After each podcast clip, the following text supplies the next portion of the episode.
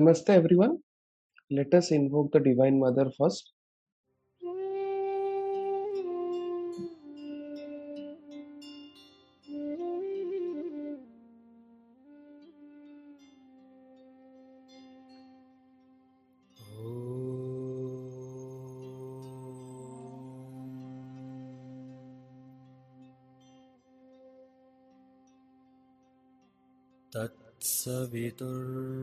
तत्सवितुर्वरं रूपम्। ज्योतिः परस्य धीमहि। यन्नः सत्येन दीपयेत्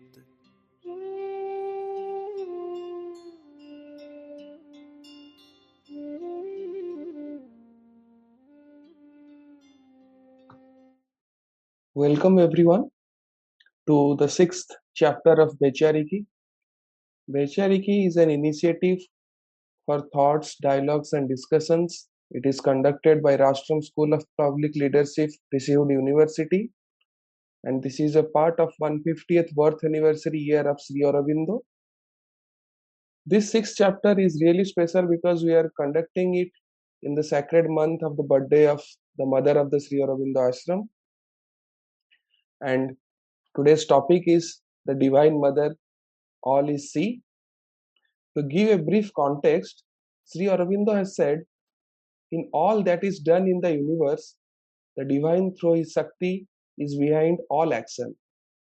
Sri Aurobindo describes the all encompassing and the transcendental reality as the Divine Mother. The principle behind the workings is feminine in character. In yoga, also it is the divine who is the sadhaka and the sadhana.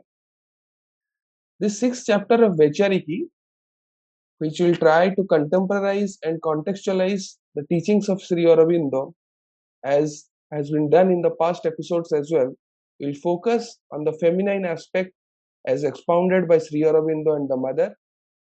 This will declutter our minds from the needless divisions and dualities due to politics of our time. I would now like to welcome Dr. Sampadananda Misra, professor at Rashtram School of Public Leadership, Rishihood University, to give his opening remarks. So, Dr. Sampadananda Misra is a scholar in Sanskrit and a lifelong devotee of Sri Aurobindo and the Mother. Welcome, sir. Namaskar to all of you. And uh, I welcome you to this chapter of Vaichariki, uh, which was started few months before. The whole idea of Vaichariki is to take off a particular concept, a particular idea, and then have a keynote speech on that particular aspect of Sri Aurobindo or the mother or integral yoga or their philosophy. And then to have a panel discussion to contemporize it, to contextualize it. And this time, since February is the birth anniversary month of the mother, so we take up the topic Divine Mother and look at how the Shakti is at the center of everything, the center of creation. Sri Aurobindo has explained it to us who Mother is. He explains, he has explained thoroughly in various contexts and especially in the book The Mother and many other letters that he had written to the sadhaks that the mother is Aditi, the undivided consciousness. She is the Paratpara. She is the Adyashakti who has manifest here, who has taken the human birth with all her power to bring a new creation. And she has always worked for this new creation to make it possible on this earth. The divine life that Sri Aurobindo envisioned, that Sri Aurobindo worked for. So this is the reason that why the mother herself had mentioned that without him I exist not, and without me he is unmanifest. Hmm. So Sri Aurobindo and the mother, when we talk about the mother, when we talk about Sri Aurobindo, it is the same consciousness. And in the Divine Mother, she carries, she herself carries in herself all the necessary powers which are needed for this new creation, which is waiting to.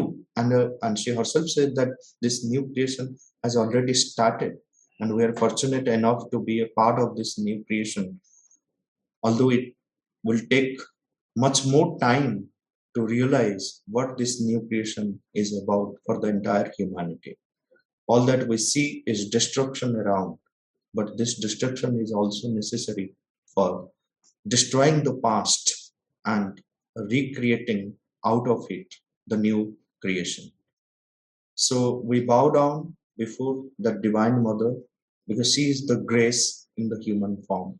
She is the beauty in the human form. She is the harmony in the human form. She is all the strength in the human form. And in her human form, we see all these bounties of the spiritual realm. So, with these few words, I welcome you all again. And then for the keynote, we have Professor Ramesh Bijlaniji, who is a long-time devotee of Sri Aurobindo and the mother and is in the Delhi branch of Ashram. So I welcome you, sir. And then for the panelists, panel discussion, we have Mohit and we have Gitanjali to take it forward.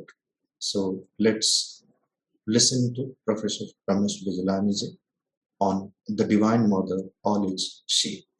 Thank you. Thank you, Sampadananji for uh, introducing the subject. My dear brothers and sisters,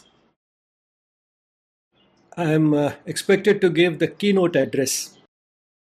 In fact, uh, I neither have the keys to open any doors of consciousness nor anything to say that is worth taking notes about. But however, now I, that I am in that unenviable situation, I hope I'll be able to say something that might uh, make your uh, presence here, spending time with me, uh, worthwhile. When it comes to keys, the line that comes to my mind is uh, that from Savitri Our life is a paradox with God for key.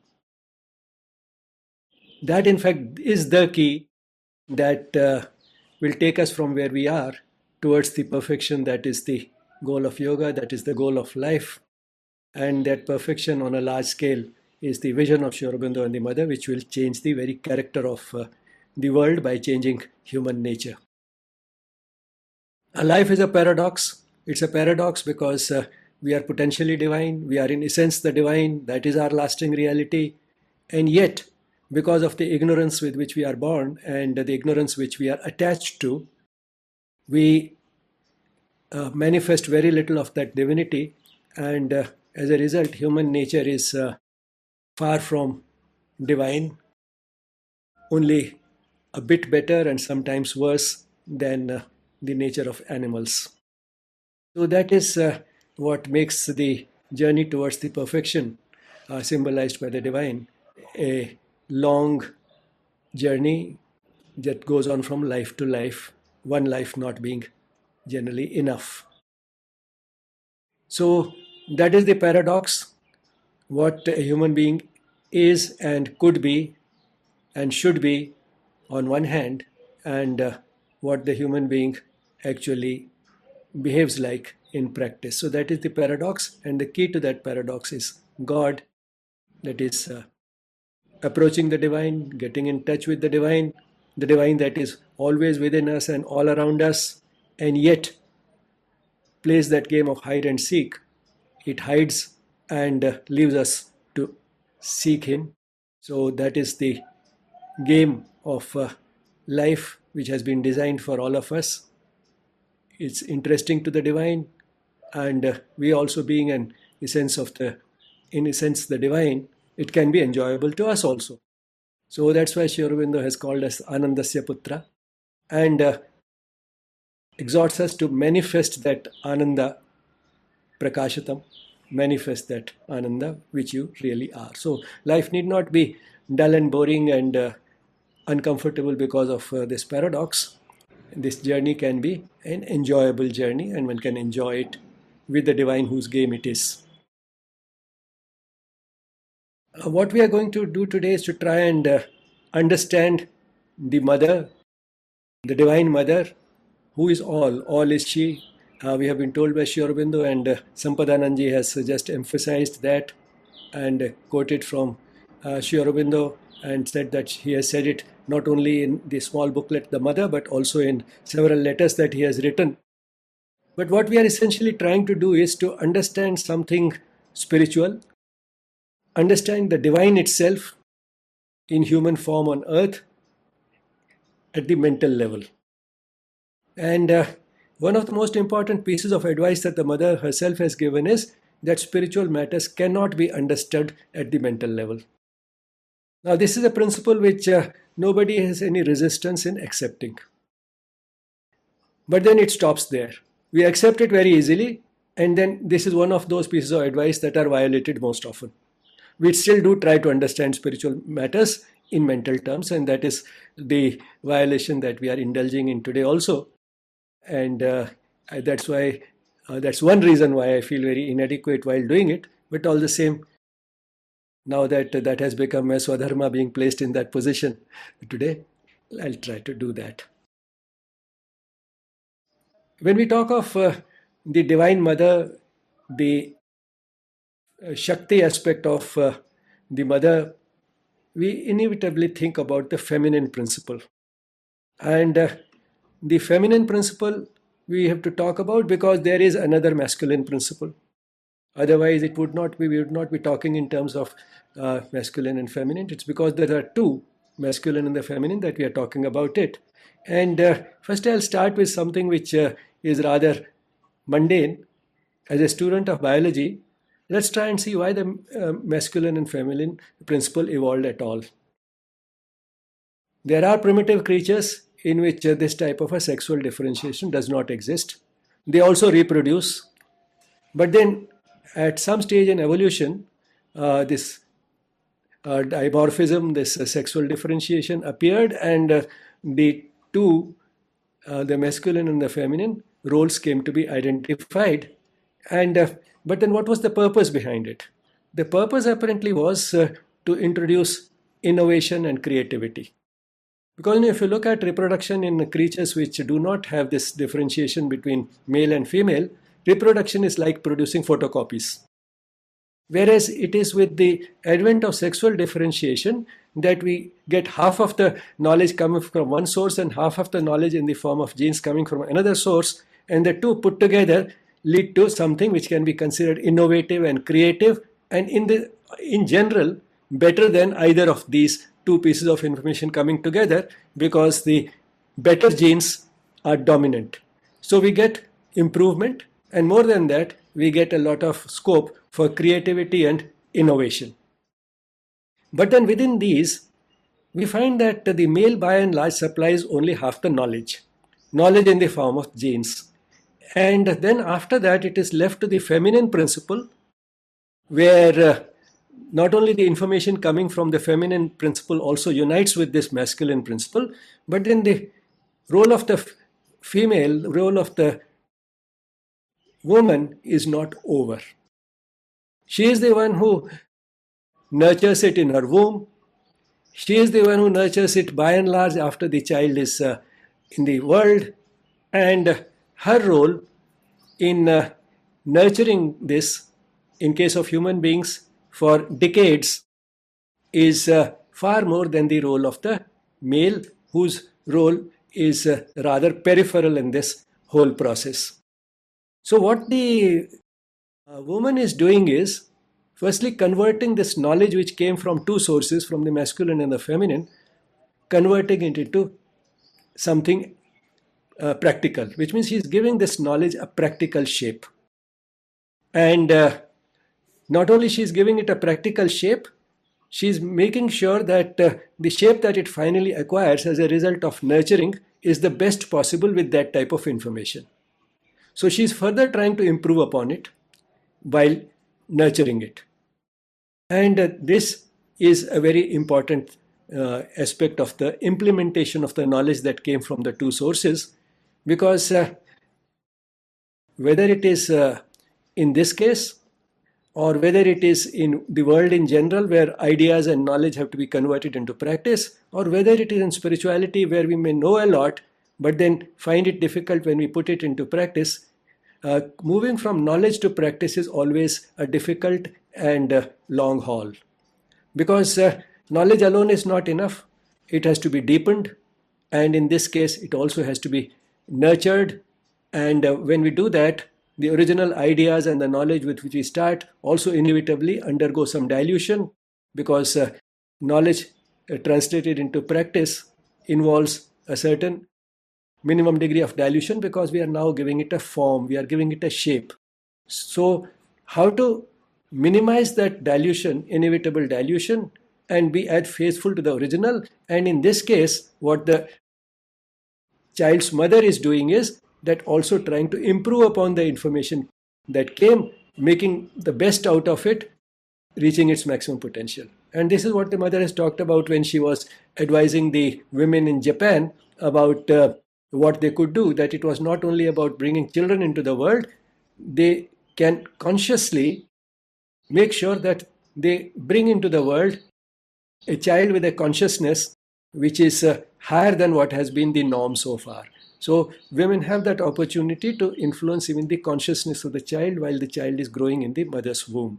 So, they can improve upon the consciousness. And the mother said, if that is possible in case of form, because she cites a case of a woman who gave birth to a child resembling a child in a painting by Rembrandt, and uh, that's because the uh, child's mother had been looking at that painting throughout pregnancy and wishing that she had a child looking like that, as beautiful as that.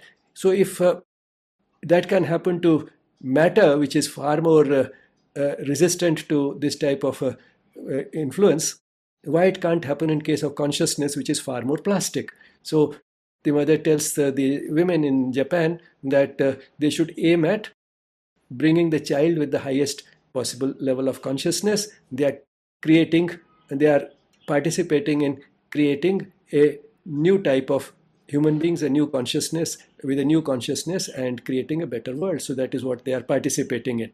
So uh, we see that there is uh, a certain degree of continuity between the knowledge that uh, we have on biological basis and we can extend it further.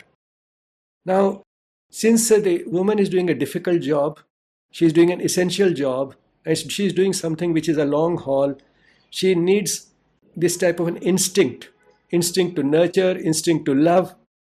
And uh, since love also involves, in a way, giving up many things, giving up one's own comforts, giving up one own, one's own needs for the sake of the one whom one is nurturing. So that maternal instinct, which happily and voluntarily gives up, for example, when the child is sick, a woman very gladly gives up uh, her sleep she feels her need to sleep is less important, the child's need to be looked after at night is more important, so she gives up her sleep. So, this spontaneous uh, tendency to give up something cheerfully and voluntarily. If the food is inadequate, the woman would much rather feed the child rather than eat herself. So, this is the type of instinct that has also been put into the mothers, and uh, they this naturally is actually an expression of love. So, an immense amount of love, unconditional love, love that goes out of the way and uh, gives up easily. Then it also needs, because of the long haul, endurance and strength. And that also women have in plenty. Generally, they do far better than men. Even in biology, we are told that uh, although conventionally a woman has been called the weaker vessel, actually she's the stronger vessel and supported by one clear sort of uh, piece of statistics, women on the whole have a longer life expectancy than men. They live longer. And uh, this uh, is not only at the end, but also at the beginning. The number of men who survive after birth are fewer, and that's why the ratio is a bit skewed. At the time of birth, the number of boys is slightly more than that of women, but by the end, it is more women than men left because of the woman being the stronger vessel. So, woman has all those qualities which are required for converting that knowledge which comes from both the masculine and the feminine source into practice and uh, giving it a practical shape. And she also has the capacity to give it the best possible shape and all the equipment that she needs the instinct of immense amount of unconditional love and uh, the endurance and the strength required for it all that has been planted in the woman. Now the mother although she was in a feminine form was actually not just an ordinary mother she was the divine itself. And uh, because uh, we as human beings saw her in a uh, female form, in a feminine form, had difficulty in sometimes always accepting it fully. And that is why Sri Aurobindo and the mother, even the mother herself, have sometimes said it very clearly that uh, she was the divine in human form. And uh, uh Sampadananji just said that the relationship between Sri Aurobindo and the mother was complementary. The Mother said that without Sri Aurobindo she could not exist because the purpose for which she was here, for that the essential knowledge came from Sri Aurobindo, although she herself also had it, but uh, that knowledge had to come from Sri Aurobindo also. So without him, the, her purpose would not be fulfilled and so she could not exist. But at the same time, without her, Sri Aurobindo could not manifest because uh, she is the one who gave it a practical shape. Sri himself said that if the mother had not come, all the books that he had written, all the philosophy that he had worked out would have stayed in books. It was she who gave it a practical shape, and she gave it a practical shape in Sri Ashram Pondicherry. The uh, Pondicherry Ashram was essentially her creation.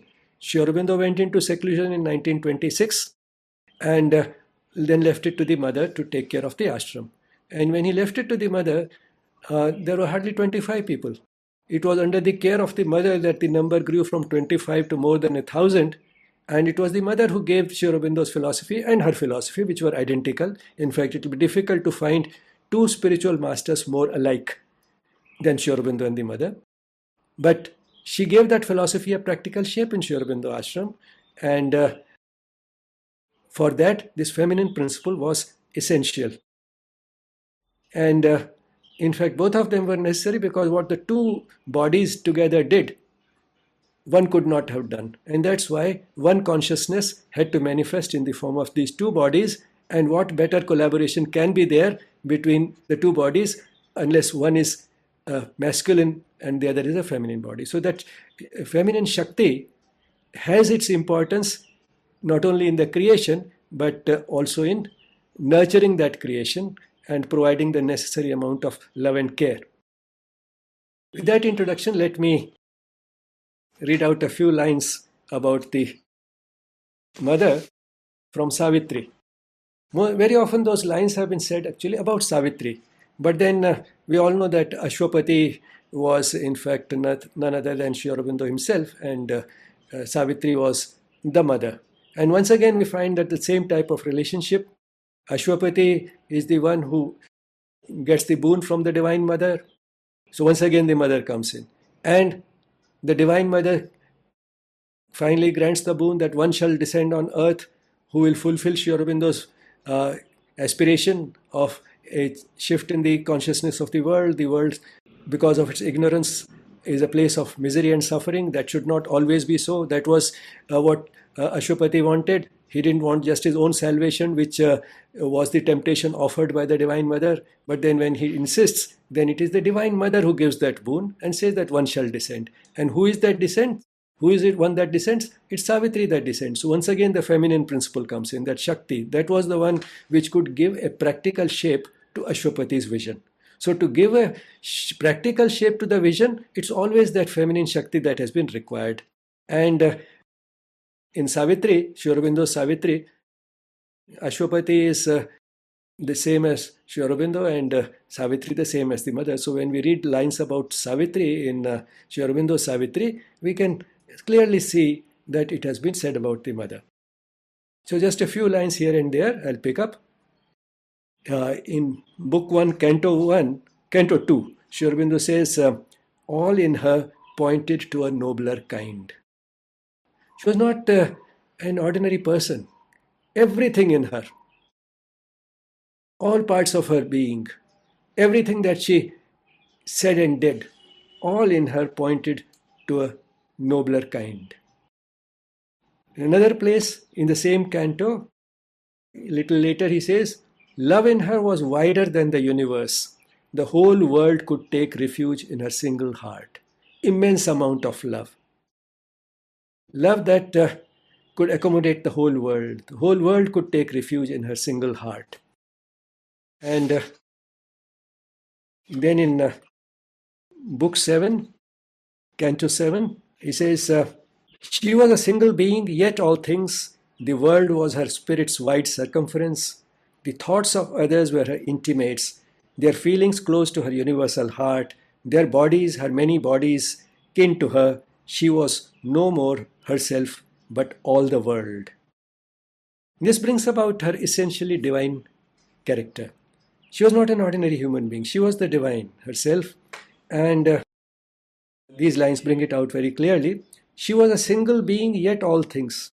To be one and many at the same time, simultaneously. That is the character of the divine. Having become the many, it has not ceased to be one. That one has become the many. The transcendent still continues to be there. In spite of, and in addition to this uh, division and plurality. Within this plurality, then each bit also does not represent only one bit or one part of the divine, it represents the whole. Hmm? Purnamada Purnamidam Purnat Purnamadachyate Purnasya Purnamadaya Purnameva Avashishyate. So each uh, individual in the creation is also Purna. She was a single being, yet all things. The world was her spirit's wide circumference. The entire world was uh, hers, uh, was sort of one. So one could say that uh, since the spirit is all pervasive in the creation, the world was her spirit's wide circumference. The thoughts of others were her intimates. It is the universal consciousness from where these thoughts come to us. So, in that sense, it is from there that they are coming. And uh, it is the capacity of the instrument that uh, determines how much of it will flow through and what will flow through. So it is the limitation of the instrument that allows only a fraction of the universal consciousness to be channelized in each individual. But it is those thoughts of others were actually her intimates. The thoughts of others, all the individuals, were her intimates. Their feelings close to her universal heart, thoughts and feelings closely related to aspects of the consciousness uh, being channelized by the individual and uh, at the structural level, we say by the brain and the rest of the nervous system. But then the brain is not the generator of consciousness, it is only a channelizer of consciousness. It is channelizing a small fraction of the consciousness. It is channelizing what it is equipped to do. And it is channelized the, in terms of the plasticity which the individual has uh, created in it by discipline, if it is mental and spiritual, mental discipline of the type that is involved in yoga, then now we have in fact some structural and biochemical reflections in the brain which show that yes, the instrument is getting modified so that probably it can channelize a larger fraction of the universal consciousness and qualitatively a different type of fraction of that universal consciousness. So, but essentially all thoughts and feelings are coming from there, from that higher source. Their bodies are many bodies kin to her. So once again, all matter which constitutes the body is also a manifestation of the same divine, so that is kin to her, the mother who was the divine itself in human form. She was no more herself, but all the world. So, her being just herself was only an illusion, was only a surface appearance, she was actually all the world. She was a single being, yet all things. The world was her spirit's wide circumference. The thoughts of others were her intimates, their feelings close to her universal heart, their bodies, her many bodies, kin to her. she was no more herself but all the world. Now, the Shakti needs love. Without love, it is not possible to do all that is done. Love is essentially about giving, and uh, that giving comes spontaneously and cheerfully only because what we call in our language love. Uh, it's only a word which we have coined, but it is essentially giving. And it's only the divine that gives and uh, does not expect anything in return.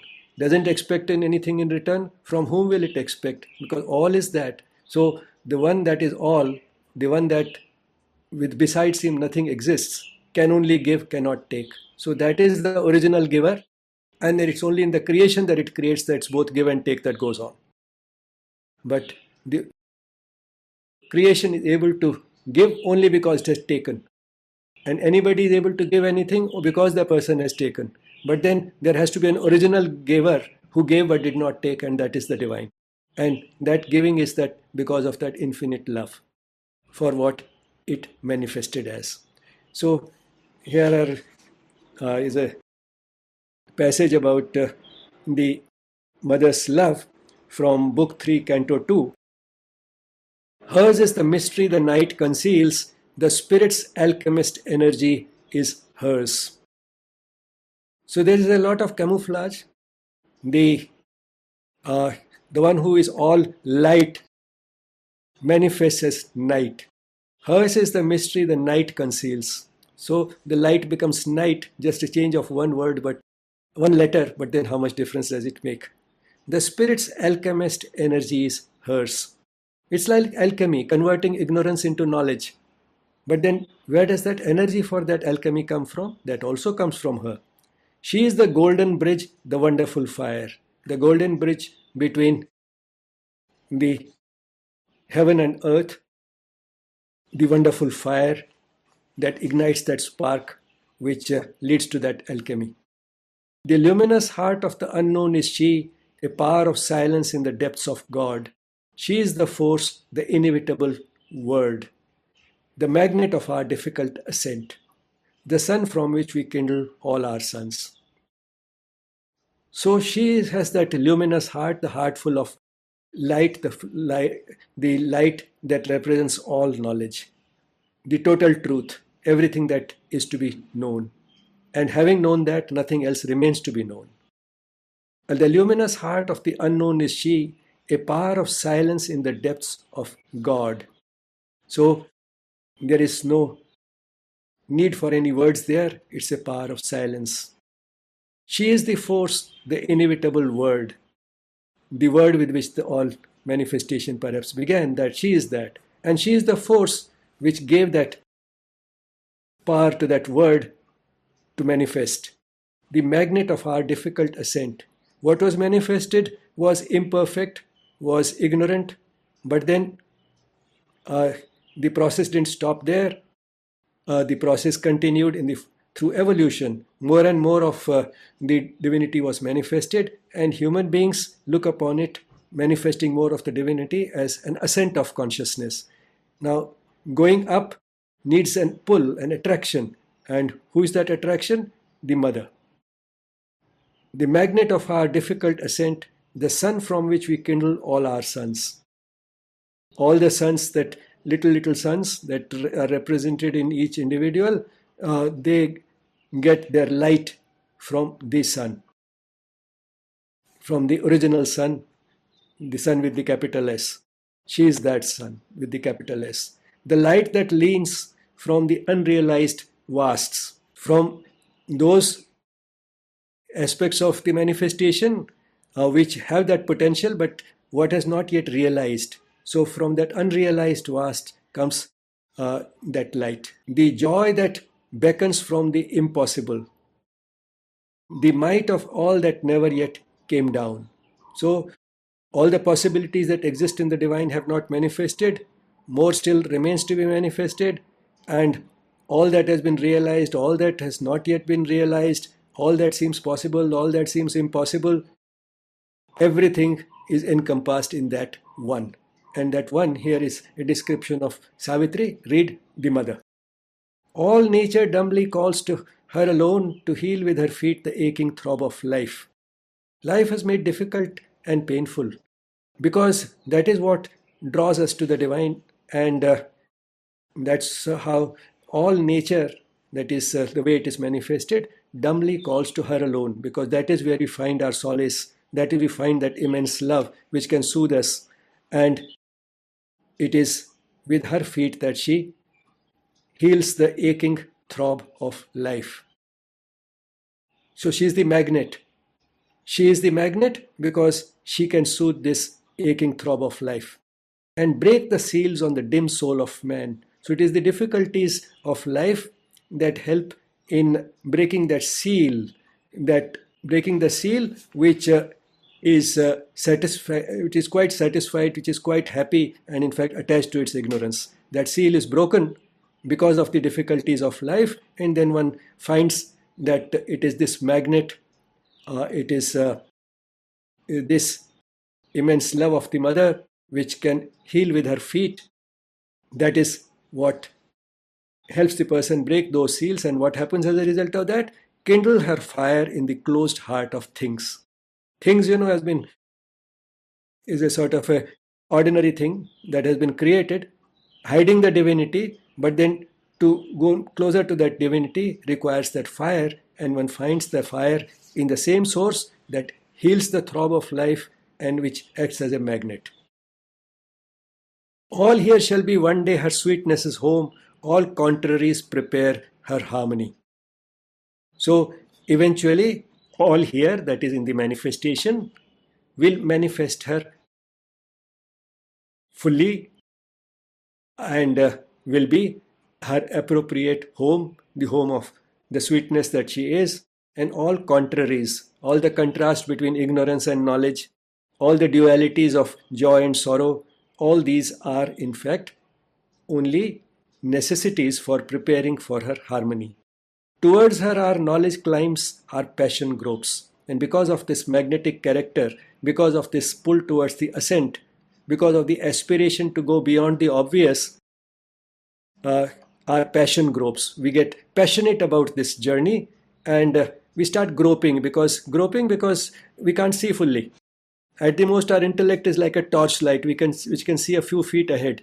But the total view is not available to us. The total view is available only to the sun with the capital S, which can illumine everything. You know, you can't compare a torch to a sun.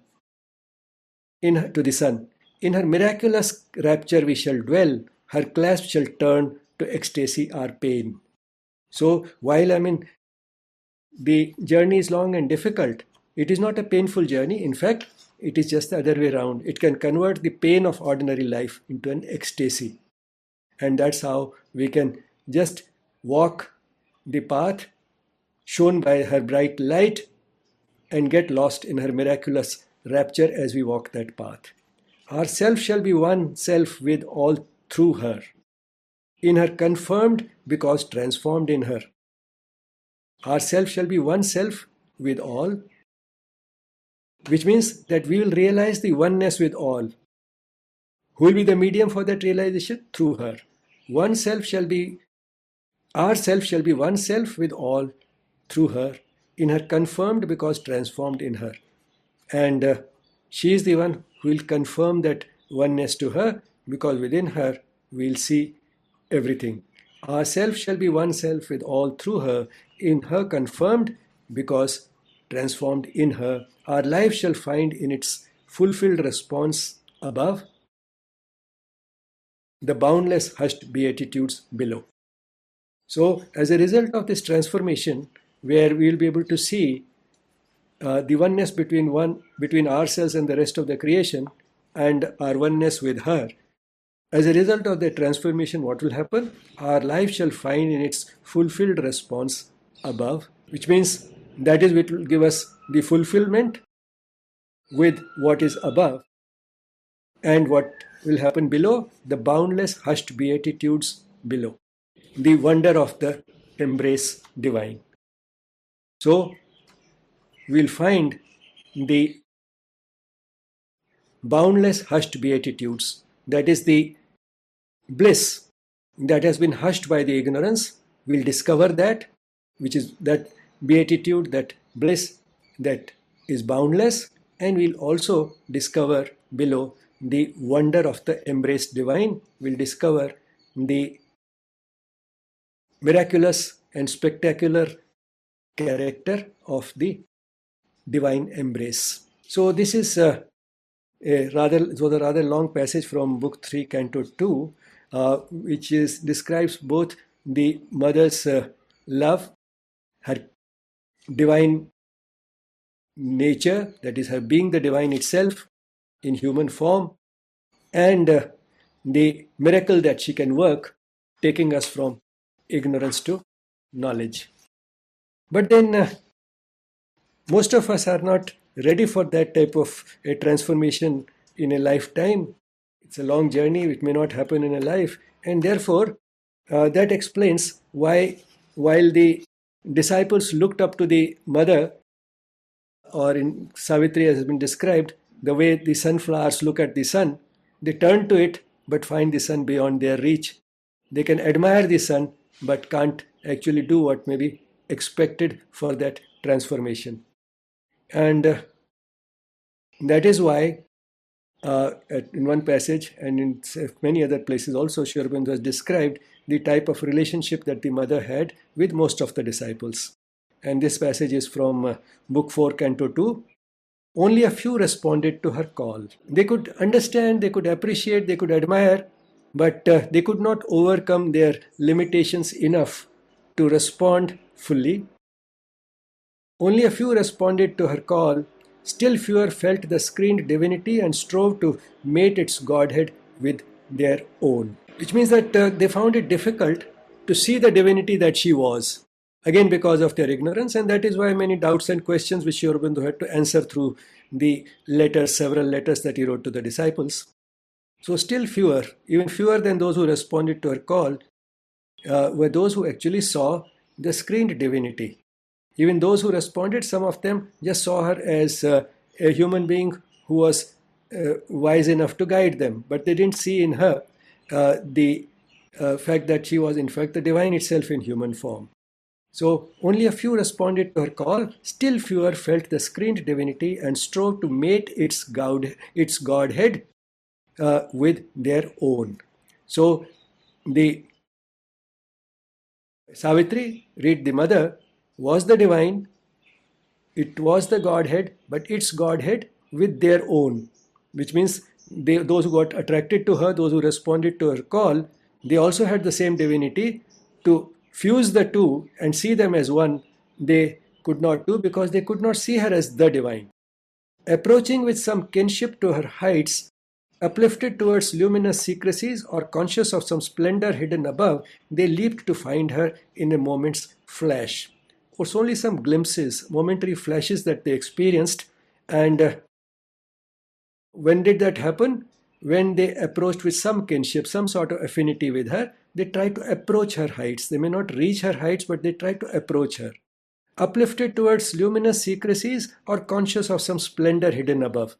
So uh, they could see that there was a secrecy, but yet there was something luminous about it which took them there, and that was an uplifting movement. Uplifted towards luminous secrecies or conscious of some splendor hidden above, they leaped to find her in a moment's flash. So they got those momentary uh, flashes, those momentary glimpses every time they approached her, feeling her and themselves as one, feeling a kinship, and uh, exploring those secrecies which were full of light. They were secrecies, and yet they were not dark secrecies. They were luminous secrecies, bright secrecies, and uh, are conscious of some splendor hidden above, or they looked at it as some sort of a splendor, something like a treasure, a magnificent treasure which was hidden above. And uh, they, when they did that, they found that in that momentary flash, they got a glimpse of the divine, glimpsing a light in a celestial vast, but could not keep the vision and the power and fell back to the life's ordinary, dull, ordinary tone. So they got that, but then since they couldn't stay with it, they it was only a flash, a glimpse, they fell back to life's dull or ordinary tone. This process of sliding back to what we are accustomed to, what is habitual for us, is uh, a very common phenomenon in, on the path of yoga.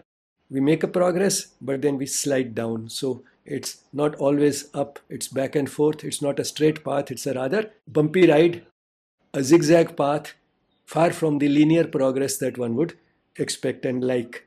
So that is what uh, has described in this. And it is because of this tendency to lapse into ordinary consciousness that the disciples continued to have many questions and doubts about who the mother really was. And Sri Aurobindo, as Sampadanandaji said, tried to answer it very categorically in many letters. And uh, some of these letters have been published at the end of the mother's uh, monumental work. Monumental not because of its size, but uh, because of its quality.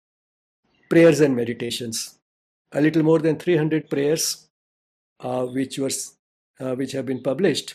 They are enough to give us a glimpse into what the mother truly was, and therefore that is the type of um, scripture rather than a book. Prayers and meditations is a scripture. At the end of that have been appended very appropriately four letters by Sri Aurobindo in which he has tried to clear some of the doubts and questions which the disciples continued to have about who the mother really was. They had these doubts and questions because, in spite of getting those uh, glimpses and flashes of insight where they saw her as the divine, there was a tendency to lapse back into the ordinary consciousness. So, in one of these letters, Aurobindo says, It is the mother in the lower nature addressing the mother in the higher nature. So, in these prayers and meditations, quite often the mother is addressing the divine. So, if she was the divine, then why did she have to address the divine? So, what Aurobindo is clarifying here is that she is uh, addressing the divine, the unmanifest divine, while herself manifesting in human form. It is the mother in the lower nature addressing the mother in the higher nature. The mother herself carrying on the sadhana of the earth consciousness for the transformation, praying to herself above from whom the forces of transformation come. So, the divine praying to the divine is what is happening here. The divine in uh, form on earth and having put on uh, the consciousness of this earth is praying to the divine from where the force of transformation come. So a few lines later in the same letter he says, this is the mother who is carrying on the sadhana and the divine and the divine mother, both being one but in different poises. The mother on earth is in the poise of uh, the earth consciousness, and uh, the one to whom she is praying is free from the bounds of this earth consciousness. And both turn to the same divine master. This kind of prayer from the divine to the divine you find also in the Ramayana and the Mahabharata. So the divine praying to the divine is uh, not something which is unknown. Uh, and uh, in the Ramayana, when Sita is lost, Rama behaves like an ordinary husband as if he doesn't know and uh, where Sita has gone. He knew everything and yet he behaves as if he doesn't know and he has just lost Sita. And uh, he has to depend upon Garud to guide him to where uh, she, uh, she, was. So when the divine uh, appears on earth in human form, it also takes on the limitations of human beings. So that is why the divine praying to the divine. Then there is a question that uh, somebody has asked, which begins like this uh, there are many who hold the view that she was human but now embodies the Divine Mother. So, whatever it may mean, so he's trying to say that she is a human, but uh, the, she has made progress and uh, now, therefore, embodies the divine consciousness. But then Sri Aurobindo clarifies in answer to this that the divine puts on an appearance of humanity, assumes the outward human nature in order to tread the path and show it to human beings but does not cease to be the divine. So it is just to set the right type of example, uh, provide the guidance which human beings will find within their reach and comprehension that the divine puts on a human form, also puts on the human limitations, and performs the sadhana like a human being.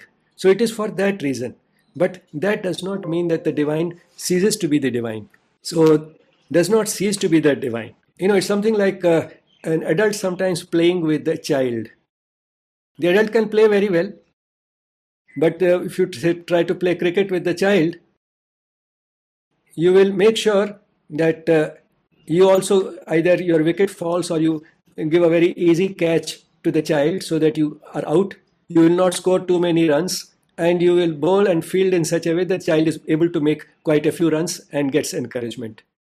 Otherwise, and you'll also make sure that some of the games or most of the games, it's the child who wins rather than you win the game. So all that happens because you're put on the appearance of the child. So that is what the divine does when it takes a human form. It uh, puts on the weaknesses of the human being. It behaves like a human being, and uh, so that's why Sri Aurobindo says that many may hold the view that she has uh, she is human but has uh, acquired a divine character through her sadhana. That view held by many is erroneous. That is not the right view. So, in very categoric terms, he says that uh, she is the divine.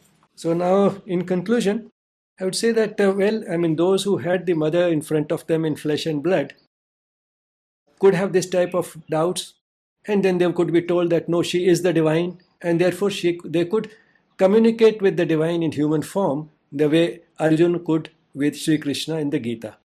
How about uh, us? Many of us turned to Sri Aurobindo and the mother after they were not in the physical. So, how about us? Well, all I can say from uh, my experience, as well as that of many other disciples, is that uh, the physical presence is not essential. You can get the same type of uh, uh love and guidance from the mother even when she is not in the physical. People have seen the divine, even in her eyes, in a picture, in her pictures and this picture can be seen even with the eyes closed mentally. So it's not necessary to have that. And to me personally, I mean, Sri Aurobindo has been the guide and uh, the one who has shown the path, who has answered questions. The mother has been the one who has showered love, divine grace, a sense of security, a sense of protection. And when it comes to questions, she is the one who has made all questions unnecessary, all questions redundant. So that has been the type of uh, complementary sort of nature of the uh, two who were actually one. So with this, I'll stop here and uh, I think very soon it will be the panel discussion. Before that, if there's anything else that I'm expected, I'll try to answer. Thank you, and Dr. Ramesh Bijlani for this wonderful keynote address actually i was looking at the curve of the your talk and you started uh, with the feminine and the masculine principles from the biology and how the masculine transfers the knowledge but it's the feminine who gives it's the form and structures. And at the end you tried to mention how the divine manifests in the human form and how should we approach. It was really enlightening for all of us i think if there are few questions for professor Bijlani, we would take else we can proceed to the panel discussion directly. Okay now we shall move to the second part of this uh, webinar that is the panel discussion. And uh, i would like to introduce the first panelist ms gitanjali ji. Ms gitanjali is a social entrepreneur and educationist. After having founded several business and social ventures, she had set up Himalayan Institute of Alternatives Ladakh as its founding CEO and dean. Gitanjali is a spiritual seeker with a deep interest in Indian spirituality. She is a lifelong student of Sri Aurobindo and the Mother, and she is interested in Sanskrit, Vedas, and Upanishads and strives to apply her learnings gleaned from these uh, sacred texts to indigenize existing educational frameworks.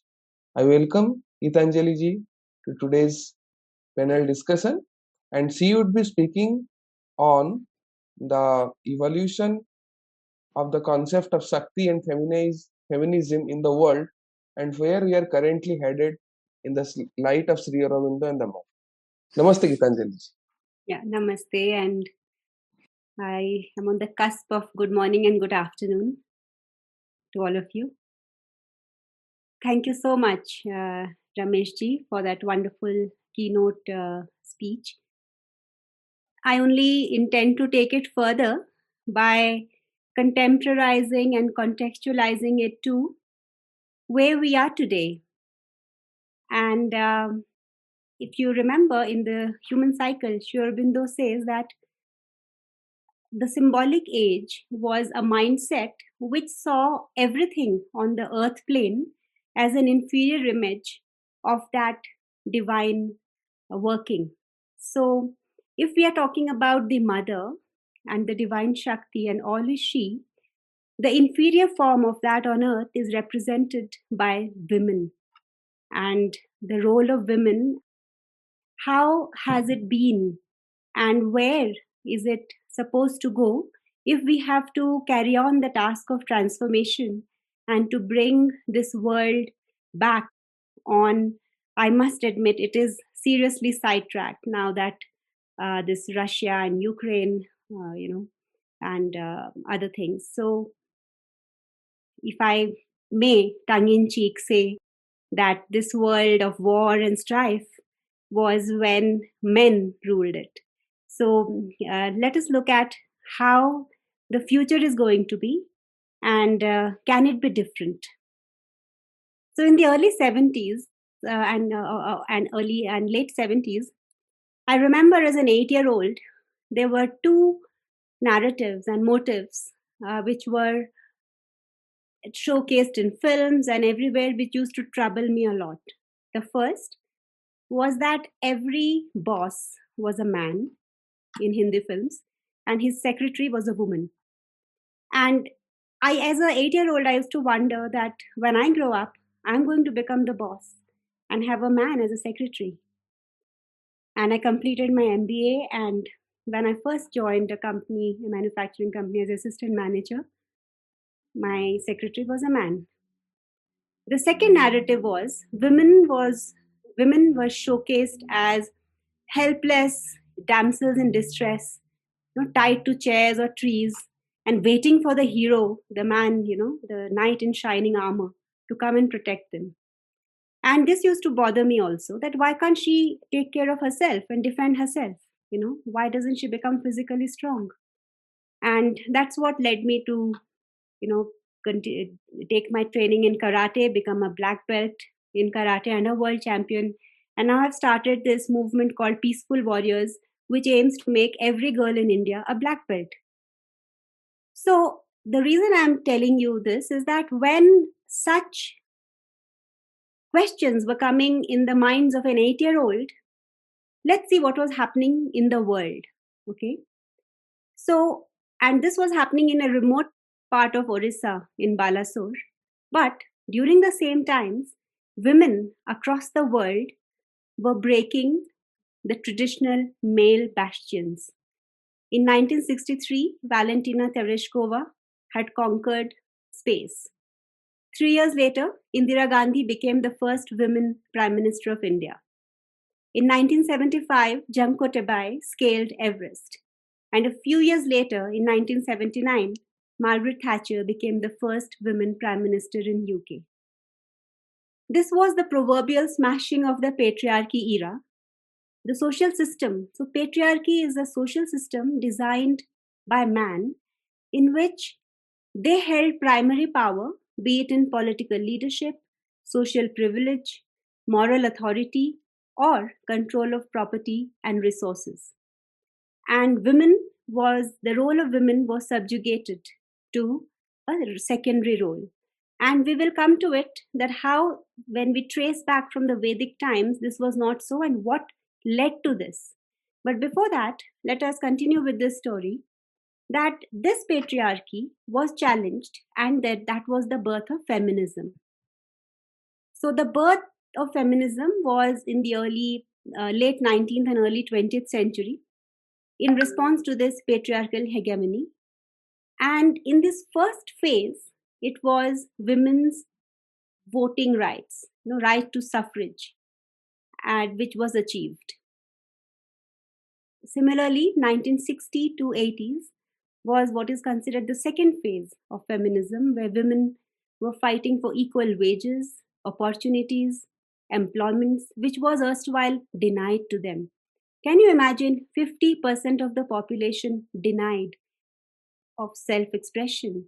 How is it ever possible to take the world to its you know, glory and where it is meant to be if 50% of the population is not allowed?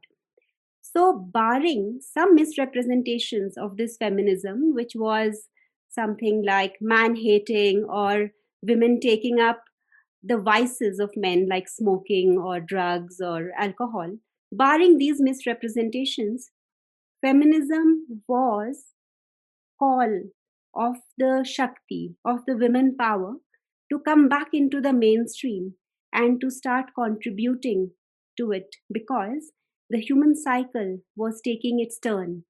From the age of rationalism, uh, we were moving, and that's what we will look at it today.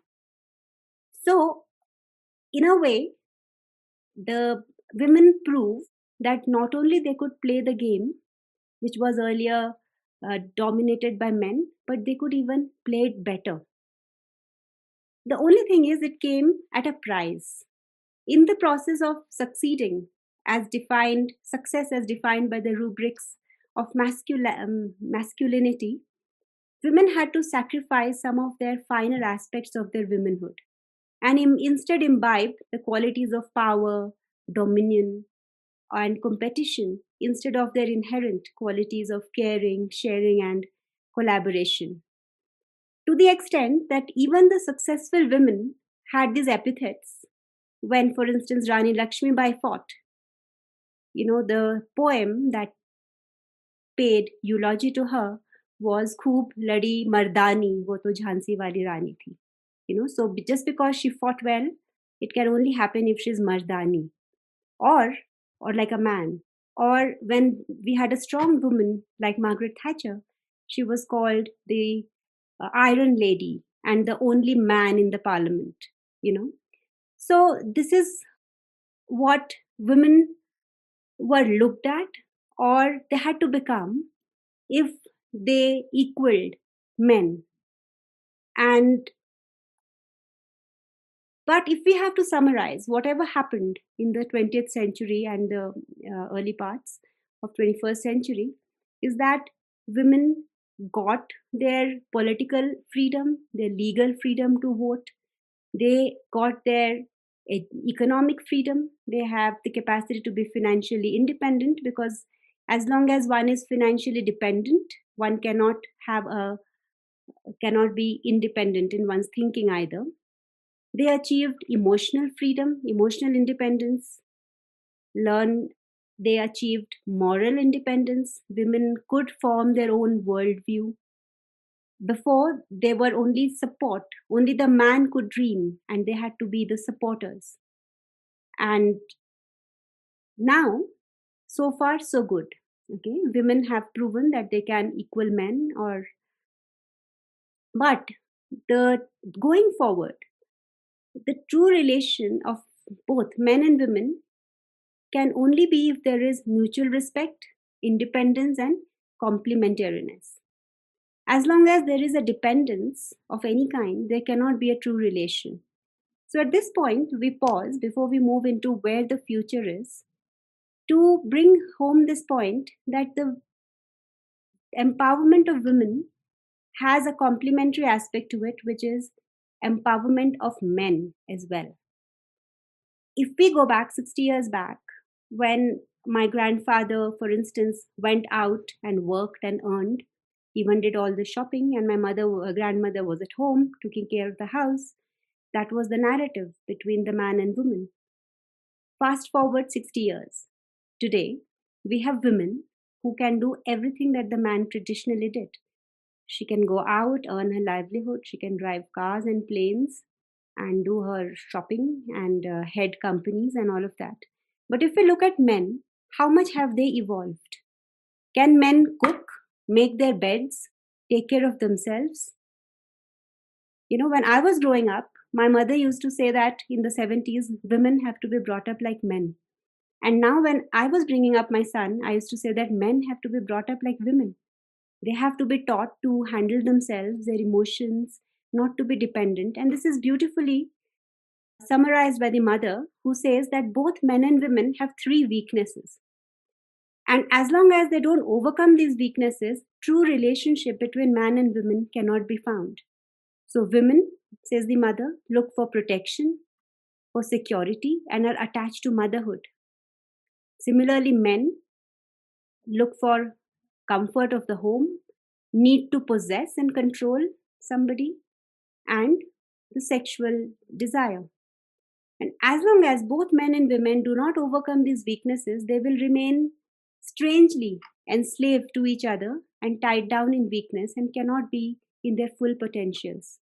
Khalil Gibran puts it beautifully when he says that the man and woman have to be like the strings of a lute that though quiver with the same music, though stand apart, or they should be like a oak and a cypress that do not lean on each other but stand as two independent trees and can support others. So, what about the 21st century? Is it going to be any different from its predecessors? Would it be defined by values and aspirations which are different from that have dominated before? So let's look at this that the past 20th century has been the age of reason and individuality, of political expansion and global economic globalization. It is a century of hard power and dominion.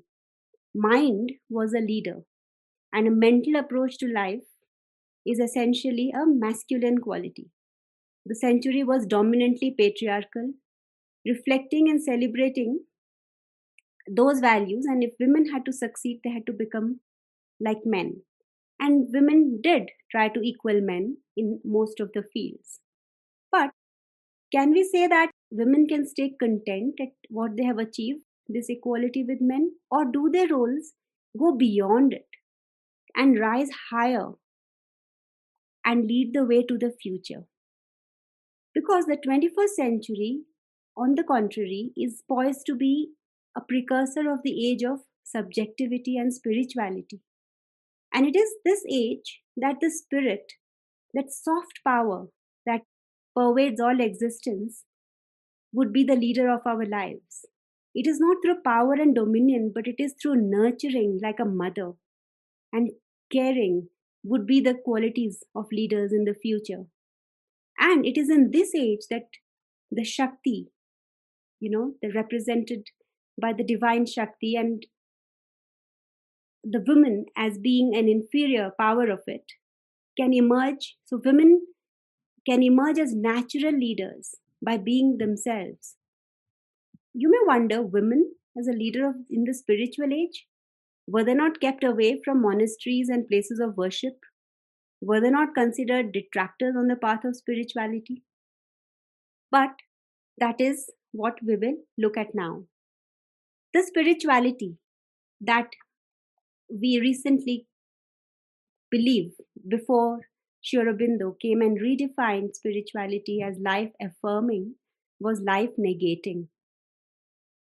And when spirituality becomes just esoteric aspiration for the beyond, then it becomes life negating. And before we uh, look at where we are headed, let's go back to the Vedic period. In the Vedic period, we had not just Vishwamitras and Madhuchandas and all the great rishis, but we had rishikas like Savitri, Lopamudra, Paulami, Gargi, Maitreyi, Apala, and so on. The, even the entire concept of the Vedas is, the, is Aditi, the divine transcendental mother, who was the mother to the seven Adityas. You know, the seven Adityas, uh, the Varuna, Mitra, Aryaman, Bhaga, Dakshams, and Surya.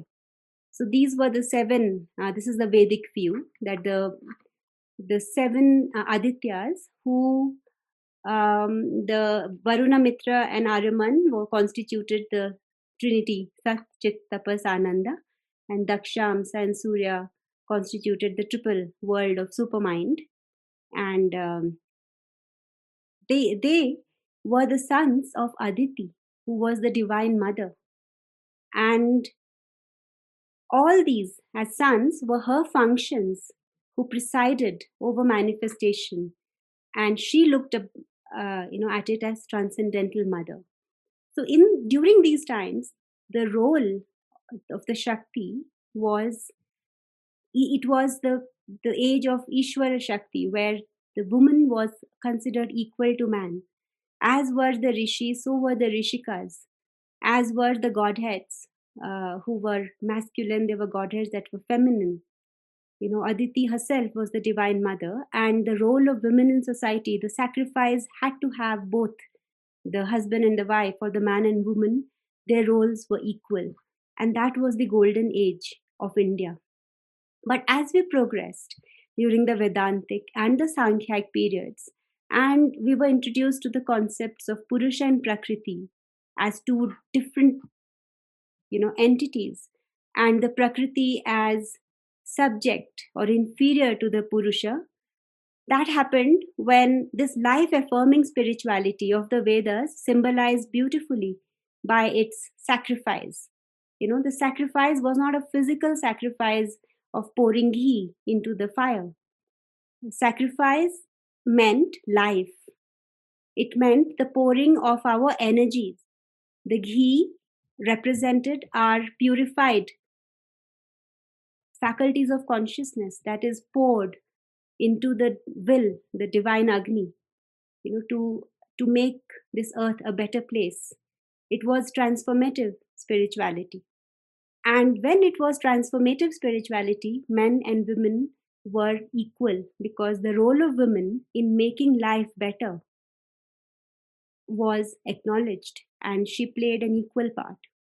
But when spirituality in India moved towards Advaita and a pure, um, you know, um, aspiration towards moksha or nirvana, and the world began to be looked as Maya or illusion, along with it went the role of women as inferior to man. And so we see this entire fall of the women, which was parallel to the way spirituality came to be perceived. Up till now, when Sri has come to tell us that the path, that the future spirituality, the age of spirit, is not life negating, it is not going away to the monastery and giving up life, but in making bringing this kingdom of heaven here on earth and his his magnum opus is called life divine. It is to make life divine. And that is where women her role as a representative of the divine shakti here on earth becomes paramount. It is here that she can naturally play the role of a mother of a leader because the whole paradigm of leadership, of power, of dominion is going to change from this hard power to this soft, nurturing, you know, power. And we are already seeing through this movements of uh, feminism this reversal of this devaluation of the women that had come and therefore, what is it to be a representative of the divine Shakti on earth as a woman? What is the role that the woman has to play, and what is it that she has to work uh, towards?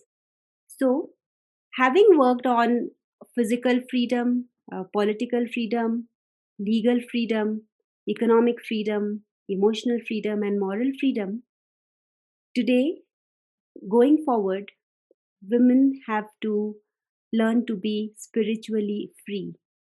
So, a 21st century woman should be free from all stereotypes. She is not to be the one to be typecast into this or another. She would be free to choose the expression of our soul. She may choose that to be as a homemaker or as a president of a country. She may choose to dress simply or gorgeously. She may choose motherhood or you know, to be a very different path. But it is the self determination.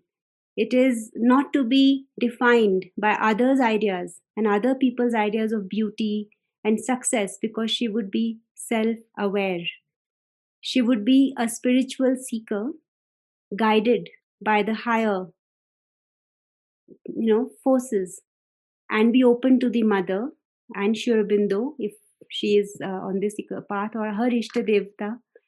But she would be aware of her deeper aspirations, find out her uniqueness and her raison d'etre on earth.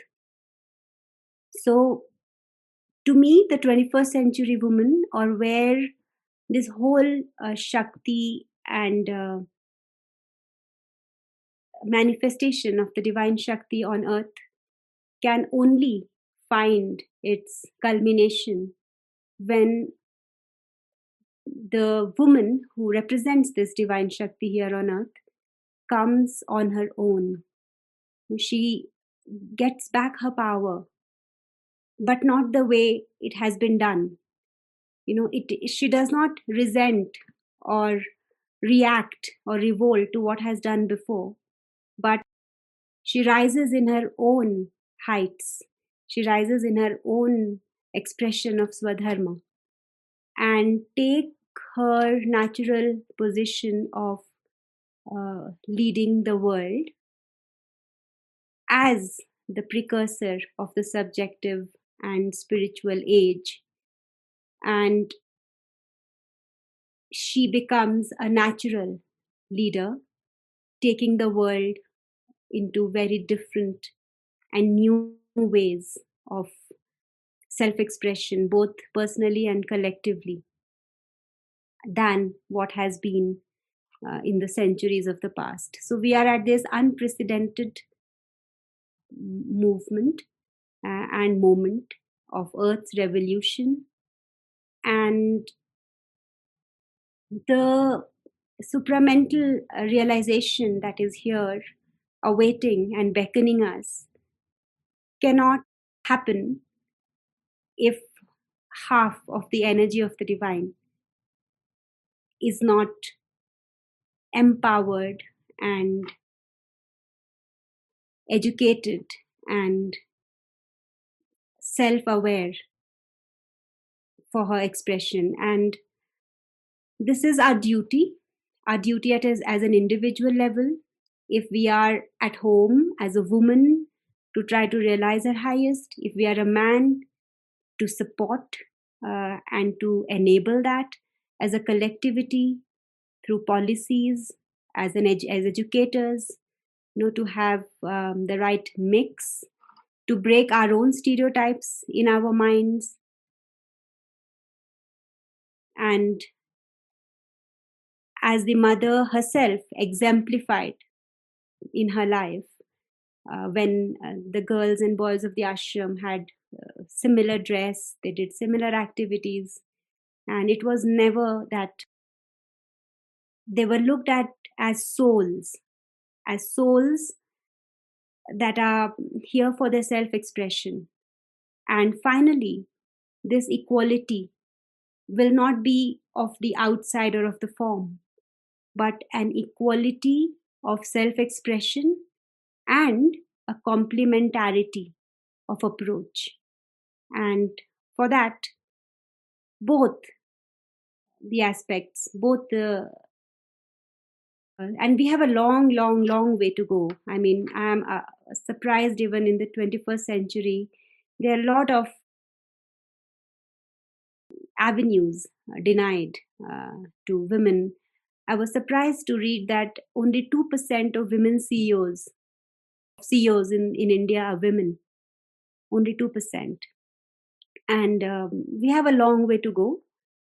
But the mother, as the Aditi, as the transcendental mother, as the universal mother through her Maheshwari, Mahakali, Mahalakshmi, and uh, Mahasaraswati aspects, exhorts us that both men and women become complete individuals. Men giving up their stereotypal what makes them men, acquire the sensitivity, the approach, you know, the looking after the the worldview of women and women to acquire the qualities of men so that we develop to become integral beings and enable the divine Shakti uh, to do its works because it is essential that we become Chaturvarnyas. You know, we become uh, integral with the mind, emotions, body developed independent of who one is. And we have seen this this trend happening across the world. And uh, I mean, our education is where we have to focus right from. So, this, I think, after achieving uh, financial freedom, the other important freedom to be achieved by women is this physical freedom before she can move to spiritual freedom.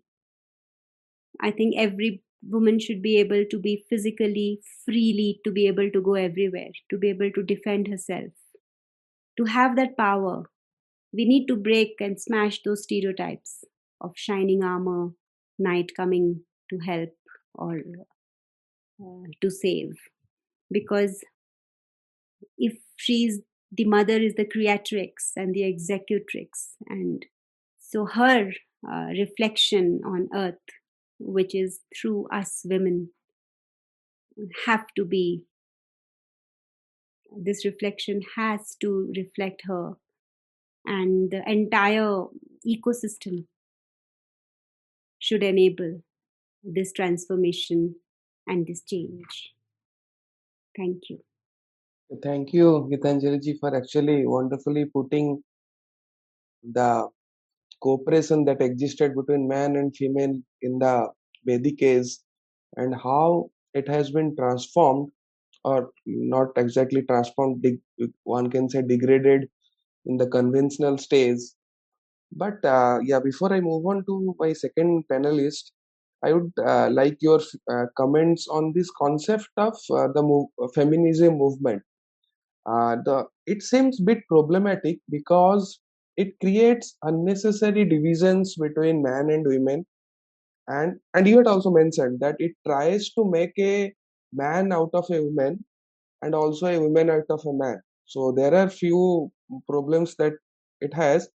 And if we look at the history of the humanity the uh, the presence of women in the public sphere in the last century is mainly because of the institutional and the technological change because from a factory based culture there were more corporate based culture. So women uh, found it easier for their self expressions and uh, the critical theories and the critical theories like the feminism they are a bit problematic because uh, i would like to point out a few or i would like point two points. First is that uh, as we see that this idea of exporting democracy that has been taken by us is similar to this idea of exporting feminism to other countries as well.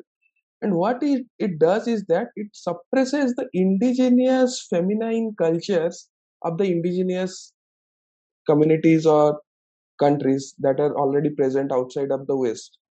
And uh, so in that sense this is problematic and also here I would like to quote Sri Aurobindo, and I found it quite fascinating because at that time he had that clarity of these class divisions and that individual rights, which I rarely found in any other political leader of that time.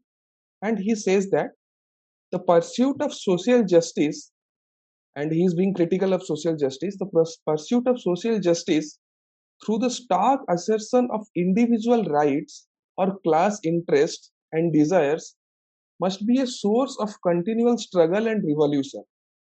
It may end in an exaggeration assertion of the will in each to live his own life and to satisfy his own ideas and desires, which will produce a serious malice or a radical trouble in the social body. So, what are your thoughts on this uh, aspect of femini- feminism movement? Yeah, thank you. Thank you, Abhishek. It is the same way when Sri Aurobindo says that harmony is the end and it is desirable. But when the law of jungle prevails, one has to get up and fight, right? He says that in the human cycle. So there is this final where we want to go and where are we today.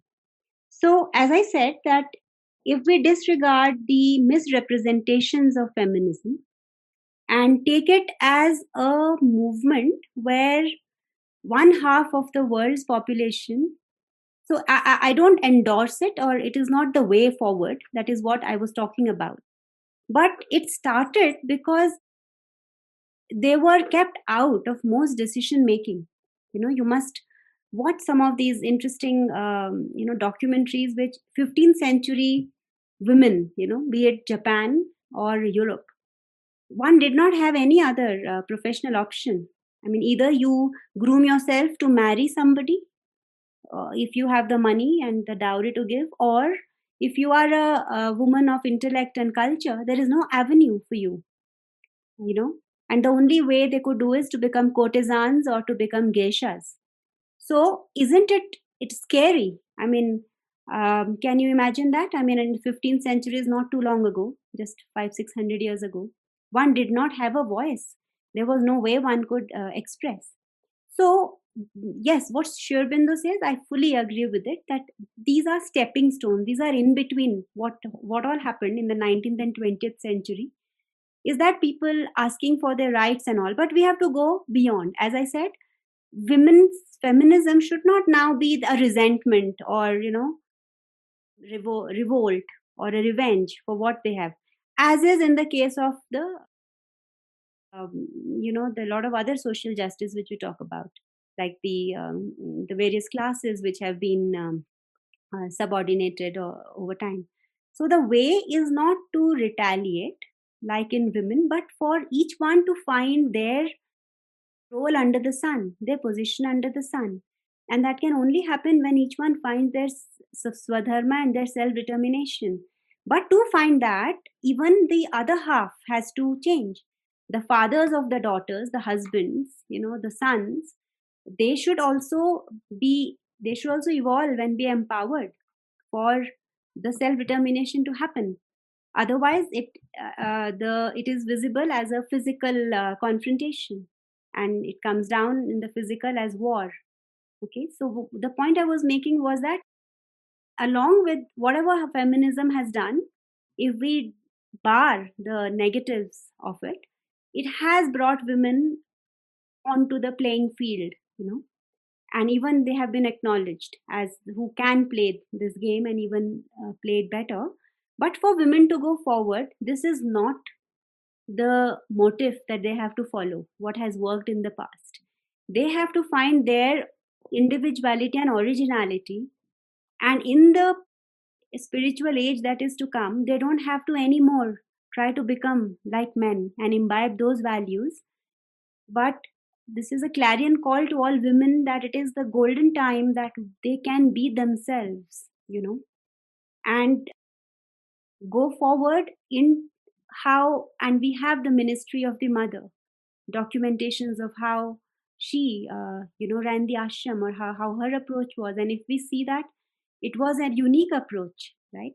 And it was not any less effective. And uh, so and i'm saying that not only women have to take that approach but even men have to take that approach. This whole approach so uh, so the divine shakti is not just the women uh, you know it comes to everybody. But the expression is what what we are talking about that man and woman are not just it, it's not it just happened. It is that reflection on the earthly plane of the ishvara and shakti okay? The consciousness and uh, power. They represent that. And how they can become one as ishvara shakti and you know take this evolution forward. So this whole feminism movement ha- was like a you know whenever something goes like a pendulum to this side before it comes to the mean it has to go to the other side so that happens when we have this uh, you know the dalit movement or we have this women uh, feminism. It is just that striking back you know. Or even when renaissance happened because there was dark ages that preceded.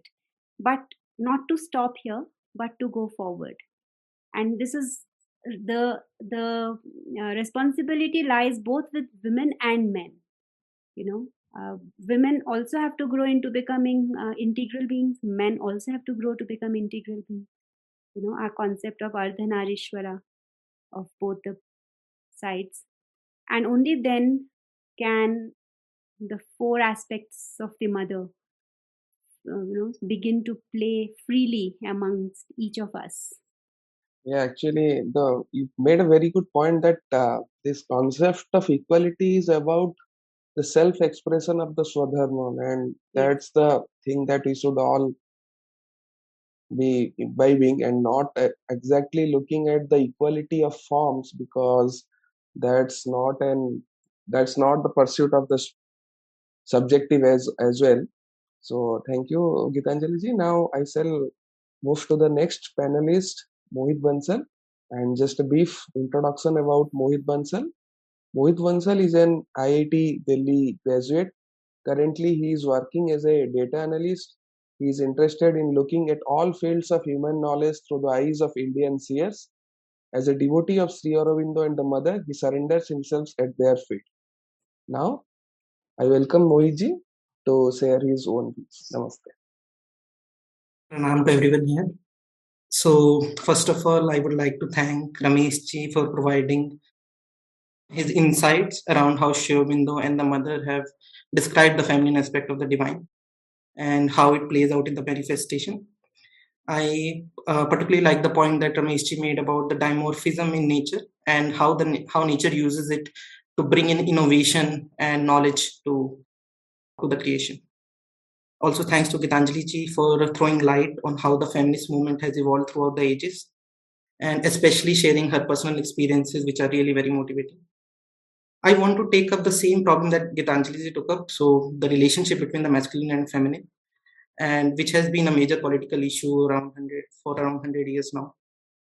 And I'll try to look at Mother and Sri words and how they have described the relationship between these two aspects of the divine, and what is of what we can make of the true relation between a man and a woman. So before starting, I think it is important to look at the distinction between the feminine and masculine, because uh, nowhere we can find clear-cut definitions for what is feminine and what is masculine, right? So the distinction cannot be put in very rigid terms because this is something that belongs to above the mental plane on which we exist. But since mind has to create some sort of structure, so we have described some aspects as feminine, some some some qualities as masculine. So I'll, I'll mention certain dualities that have been used to explain this distinction. So the first distinction, like Gitanjaliji and uh, Ramesh ji have already mentioned, so it is the Ishvara and Shakti distinction. So Ishvara is the conscious Lord, Shakti is the executive power, conscious executive power, I would say, that executes the will of the Ishvara. And here there is no duality as such. It is a two-in-one principle. So uh, it is a biune entity, like we say in Ardhanarishwar, right? So here there is no distinction. It is one entity which is taking two poises as Ishvara and Shakti. Then there is the concept of Purusha and Prakriti. So Purusha is the conscious soul, while Prakriti is the executive force, and Purusha is the witness and the enjoyer, while Prakriti executes the task. So this is another duality that is generally used to explain masculine being the Purusha, while uh, feminine being the Prakriti. Another distinction is between Brahman and Maya, and this is certainly during the ascetic phase of Indian spirituality, women have been seen as as a certain corrupting influence on the seekers, and they have been relegated to the position of Maya, who deludes the sincere seeker.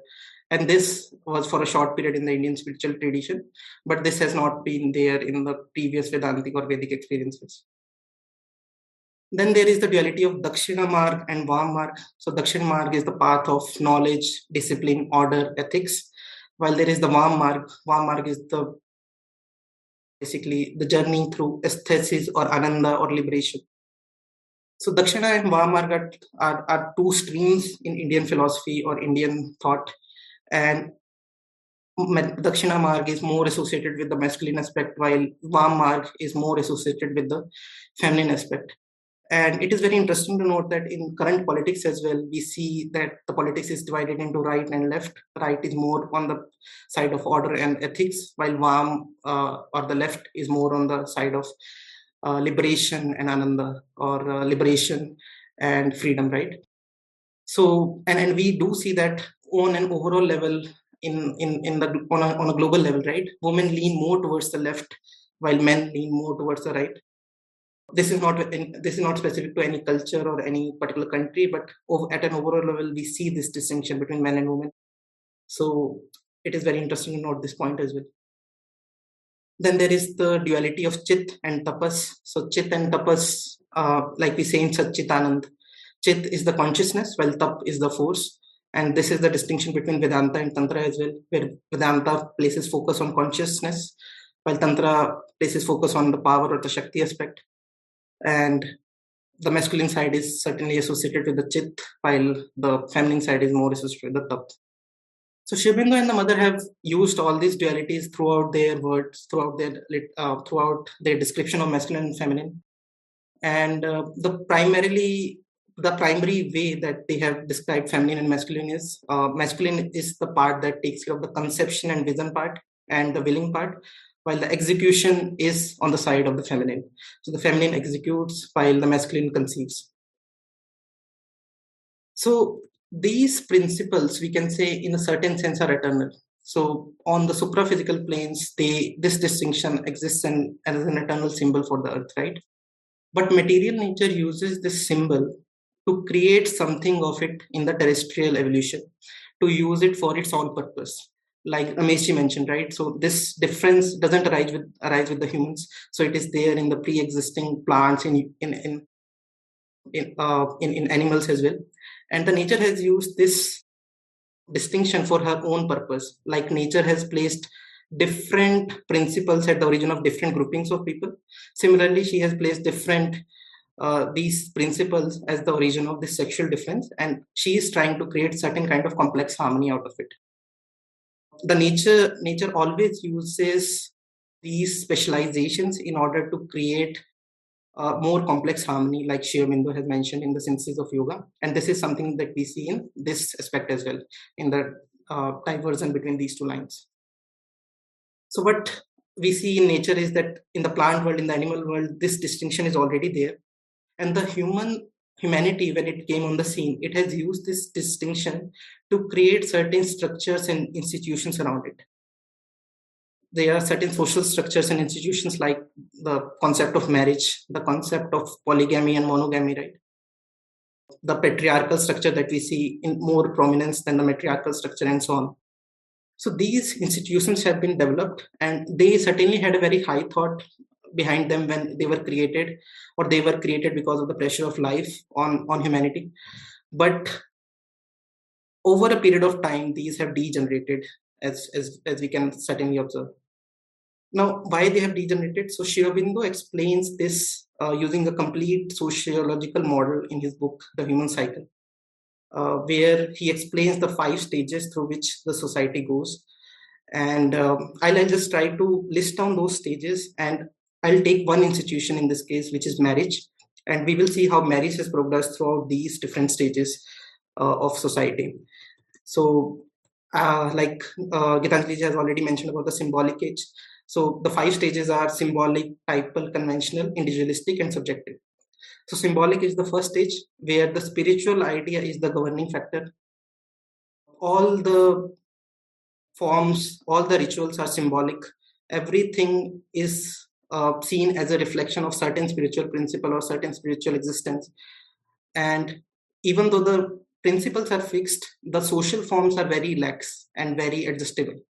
So, for example, in the case of marriage, we see that in the Vedic age, which was a sort of symbolic age, we can say, uh, there is the marriage of Surya and Soma, uh, which is used as a cover for the human marriage. So, it is the divine marriage which we are trying to reproduce in the human marriage on this earth. And this symbol of Surya and Soma, which uh, we can see as the marriage of knowledge and ananda so this is seen as a template for the human couple. So the symbolic age is the age of the spiritual idea. Then comes the typal age where the psychological types are fixed and basically the form is given an honor, honor and there is a psychological justification given for every every ritual in society or institution in society. For example for marriage uh, it would be said that it is the dharma of the couple that they have to marry they have to bear children uh, for the pitras or for the maintenance of society or for their own psychological well-being. So the dharma of the individual of the society of the nation so everything leads to sanction for marriage the typal and symbolic are ages where there are no such oppressive tendencies, we can say.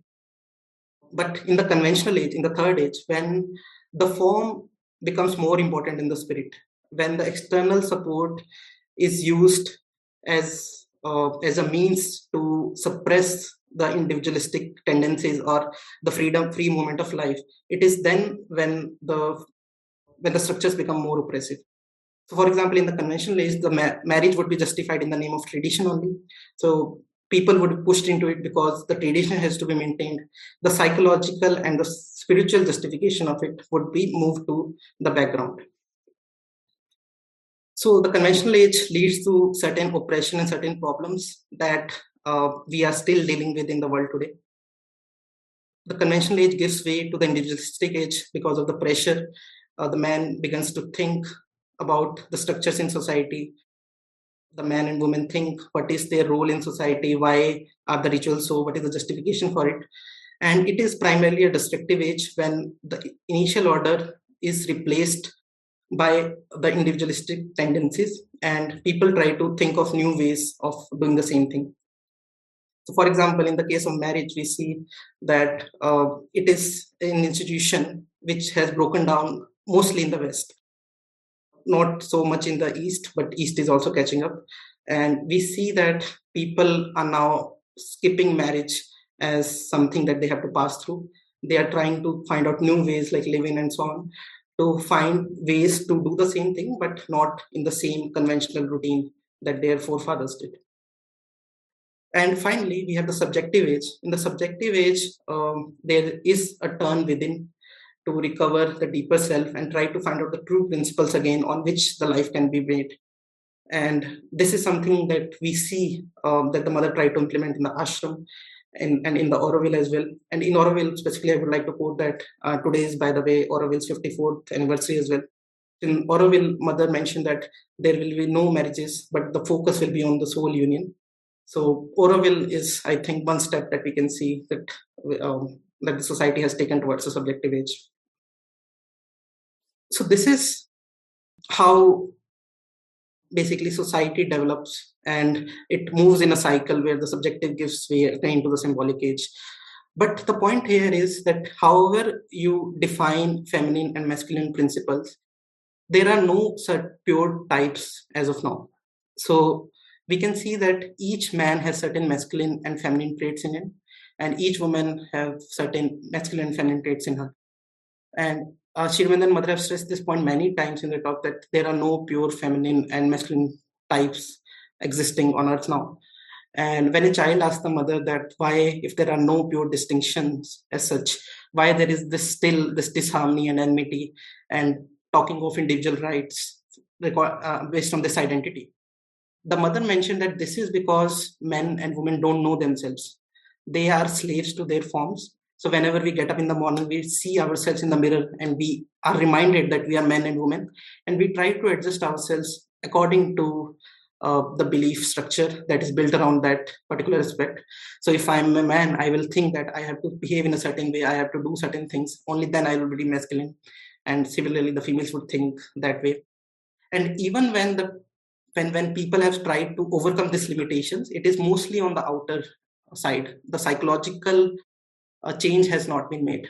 So the mother quotes about the feminist movement that when the feminists were trying to imitate men and they were trying to become men by wearing short hair or by wearing collared t-shirts they they were uh, trying to attract attention. And whenever anyone treated them by as a man not as a woman so they got very angry so mother mentioned that this is because the psychological change has not been made only the outer change has been attempted and the psychological change will take a lot more time and a lot more uh, attention on the swadharma or the soul. So but even if there are no pure types as such there are certain habitual tendencies that we have inherited because of moving through these these ages uh, these evolutionary stages right and these leads to certain problems in society um, that we are still tackling.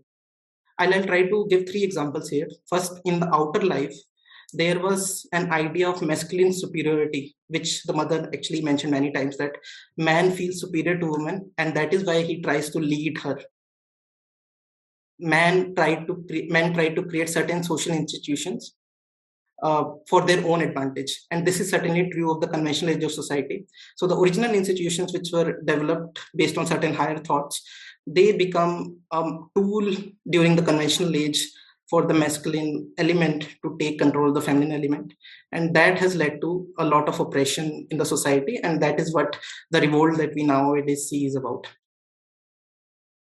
The claims of superiority actually started breaking when um, one of the examples that I can see is that when women after the World War, uh, when when the men were on the fighting on the front lines, uh, the women had to take up the jobs of their husbands or sons or fathers, and they proved as capable as men in doing these those jobs, and uh, people found newfound respect for the feminine uh, feminine leadership but now the pendulum has swung to the other side, like Gitanjali also mentioned right now. There is an idea of feminine superiority as well in certain circles. But since it is a transition period, we will see that the pendulum will go down the middle in, in some time and there will be a maturer understanding between the two genders. This is about the outer life. In the inner life, we see that during the ascetic phase, and which was overlapping with the conventional stage of society, there was a idea that women were a corrupting influence in the spiritual journey. Women had their own independent spiritual part, but men didn't want to associate with women on the spiritual journey because it was thought that it would lead you away from the divine. Now, the whole ascetic movement is breaking under the forces that the Mother and Aurobindo have brought. There, uh, the idea of transformative yoga is now taken up by various gurus, maybe not in the name of Aurobindo and the Mother, but it is still a movement that is beginning.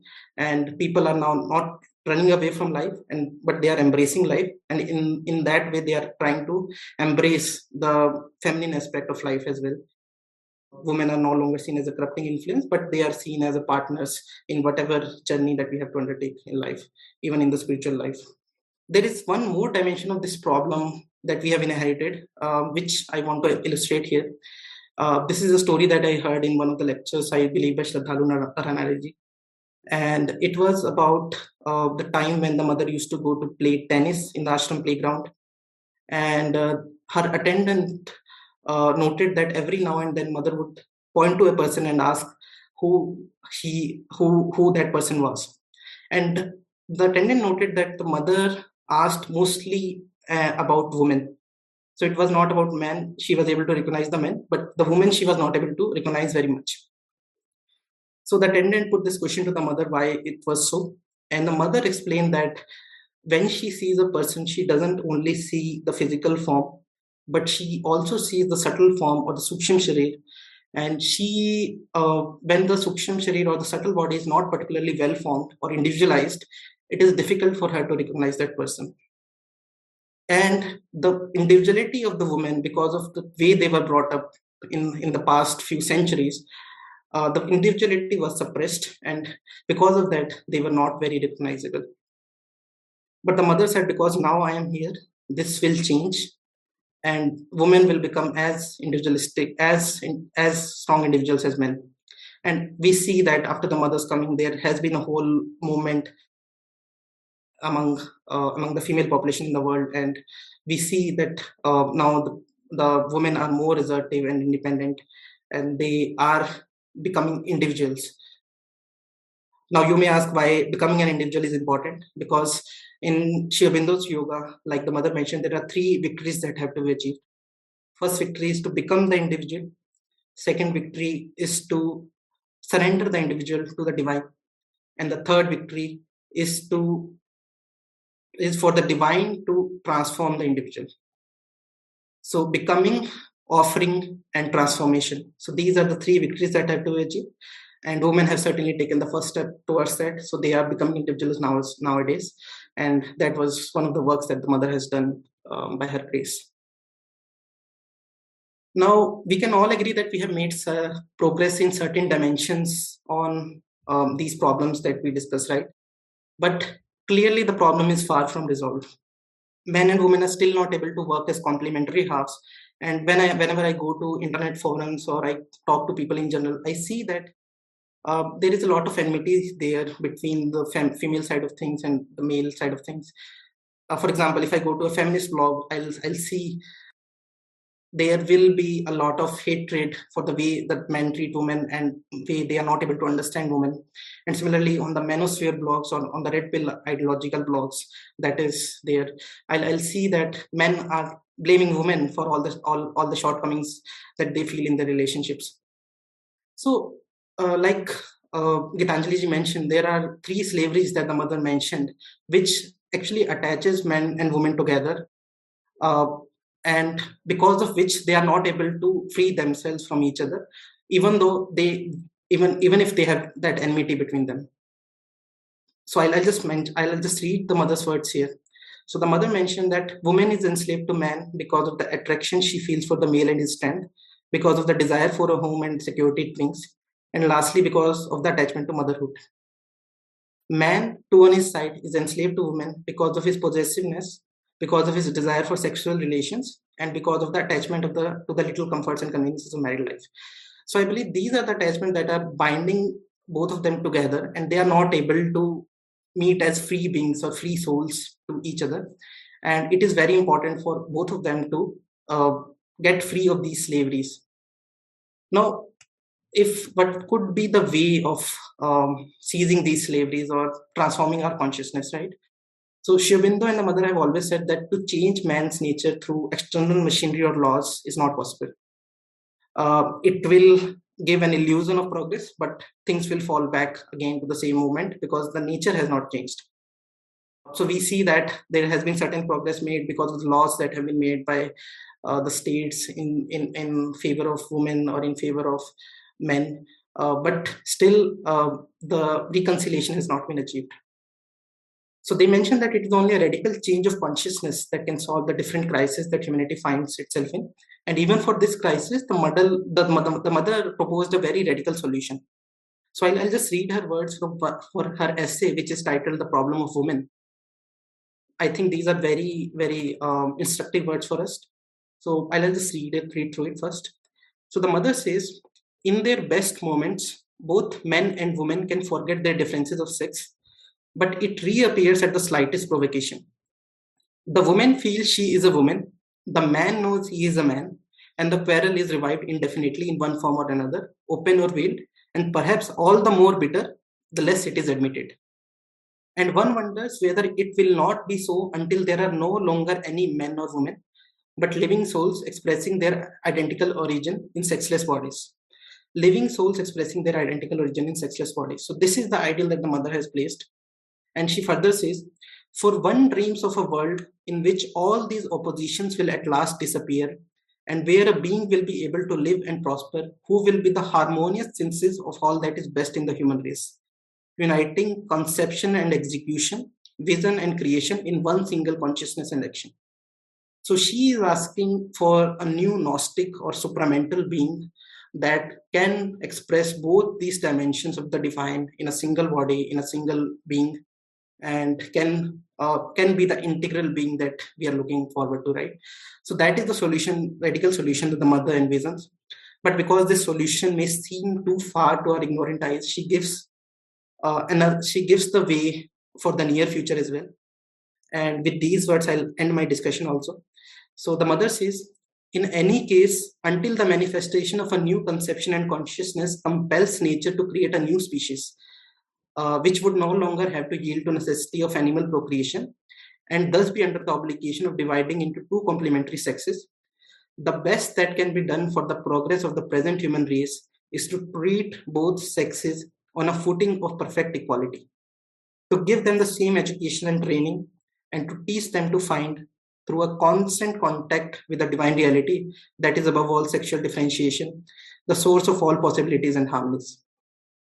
And she expresses one wish that I would like to end it with. She says that, and it may be that India, the land of contrasts, will also be the land of new realizations, even as she was the cradle of their conception. So, like she said, may uh, we as Indians, we may be, may we be able to rise above our differences and become what she wants us to become. And may this new age that the mother has brought heal the differences that are there between the two genders. Thank you. Yeah, thank you, Mohitji, for your wonderful explanation. Actually, it was very heartening to listen that you started from the from our text and from our philosophical principles and actually stressed on the two ideas of the masculine and feminine and then actually so beautifully explaining the stages the cyclic stages of our society of our society and how that plays out in this particular concept particular dualities of feminine and masculine. So yeah a brief question to you and then i'll move on to gitanjali ji if she wants to add on that as well. And meanwhile audience might pose their questions in the chat box as well. We take it up.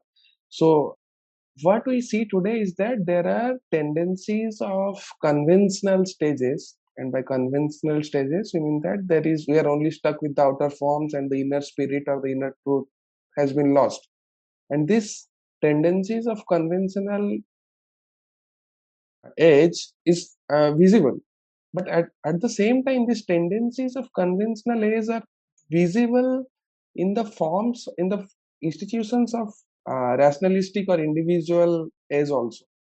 So to elaborate on this for example uh, Gitanjali ji was also mentioning how there are only 2% of women CEOs in India today. So, if we uh, look at uh, the corporate structure, it is basically, one can say it is an product of the rationalistic or individual age where the um, sole focus of truth is on the human experience, human, uh, the empirical experience of human, and no other forms of truth are taken um, into account but we see that in that also there are forms of convention there are ideas of conventionalism and uh, to further elaborate on this uh, let's see how it happens. This uh, like uh, again going back to the same example the 2% of uh, women are ceos because this corporate structure is so designed that it rewards the mainly the vile or extreme masculine traits so as you are mentioning the traits of feminine, the harmony or the love, the beauty or the liberation, if one possesses those activity, uh, those uh, principle, he or she cannot excel in the corporate institution. That kind can be one reason why we see there is so uh, mismatch between men and women in a corporate or institutional setup. So and to overcome to this there are individual efforts. Individual women get into this and do that. But there is no systematic change. Your thoughts and way forward on this. Right. So if i may put some points forward on this. So what Gitanjali ji mentioned about the CEO problem, right? So we have only 2% of the CEOs. I think she's, uh, correct me if I'm wrong, Gitanjali, she's saying that basically women have to be given the opportunity. Uh, she doesn't want it to be 50 50% women CEOs and male CEOs. She just wants to say that women should be given the opportunity to rise on the ladder and uh, basically express themselves in that way, in that particular form. But as you mentioned, that currently the structures have been set up in such a way that uh, only the masculine elements are emphasized when uh, one wants to lead, uh, lead a country or lead a, basically lead uh, an organization, right? So that is certainly a problem. And I think it is only by the introduction of women in the organizations that that culture can be changed, right? So this culture of masculinity, uh, basically, if, if you go to a company, right? So I, I work in an organization. So if I want to increase my pay, I have to negotiate with, with my employer, right? And it is certainly observed that women are more on the agreeable side than men and that is why we see one of the gender pay gaps that that is one of the prominent talking points of the feminist movement right? So this is certainly a difference in the natures that have to be observed. And equality of outcome is not desirable i would say but equality of opportunity is desirable. And if we want to have 50 50% i don't think that's a realistic goal but we want to give that opportunity so that the culture can change. Maybe gitanjali can elaborate on this. Yeah, thank you. Yeah, Gitanjali your thoughts on this? How to change this culture of the institutions so that it becomes, so that it gives space to the feminine principles? Yeah. So you were right uh, in observing that uh, when we talk about these um, the cycles, you know, it's not that one is ending and the other is beginning, and it's not that if we are today on the eve of you know the subjective age that uh, the symbolic does not exist nor or the typal so it is layers, you know, and each one is there. But what is the predominant thing? So that is why, while um, not being in favor of this, uh, so what the mother says is there are these precursors. You know, there are these people who are or uh, movements that are that lead it, lead a certain change. Okay, so uh, what we see today is that this two uh, percent which is there is actually um, as also Mohit said, it's not just the structure alone, but it is also what the structure does to individual psychology. You know, when I said both men and women have to change, it is also women believe to begin that they cannot lead or, you know, they can only play supporting roles. So that is where education comes in. So we have the grassroots approach and we have to have a top down approach. So the bottom up approach is through education, through you know uh, empowerment like at himalayan institute of alternatives we have so mohit i think i do agree. I, I, I say that it should be 50 50 huh? in HIAL we have uh, the staff ratio of men and women is 50 50 it's a stated objective. Even when we intake students it is uh, 50% of girls and uh, boys. Even if they are being taken for this ice stupa thing which is like going in minus, uh, 20 degrees you know? Because i think women as i told in my talk also that women also have to believe that they are not it is not just because it is now digital age and they can sit in the office that they are coming into work even physically if it is required it should they should become physically strong because the adhara needed for supramental manifestation both for men and women requires a physical that has to be strong so it is so the so change is uh, slower and we have to show the way. But on a lighter note, I must admit that of late, you find more sports medal being won by women in India and more fashion things being won by men.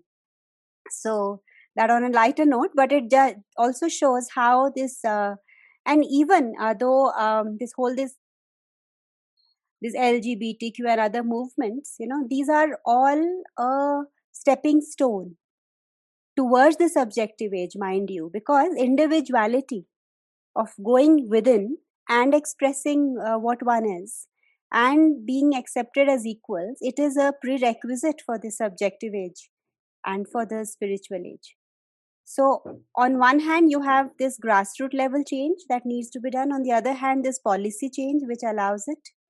And um, only then it can happen. But it surely has begun you know the change um, that we see has begun and uh, yes it will soon catch uh, that uh, trend.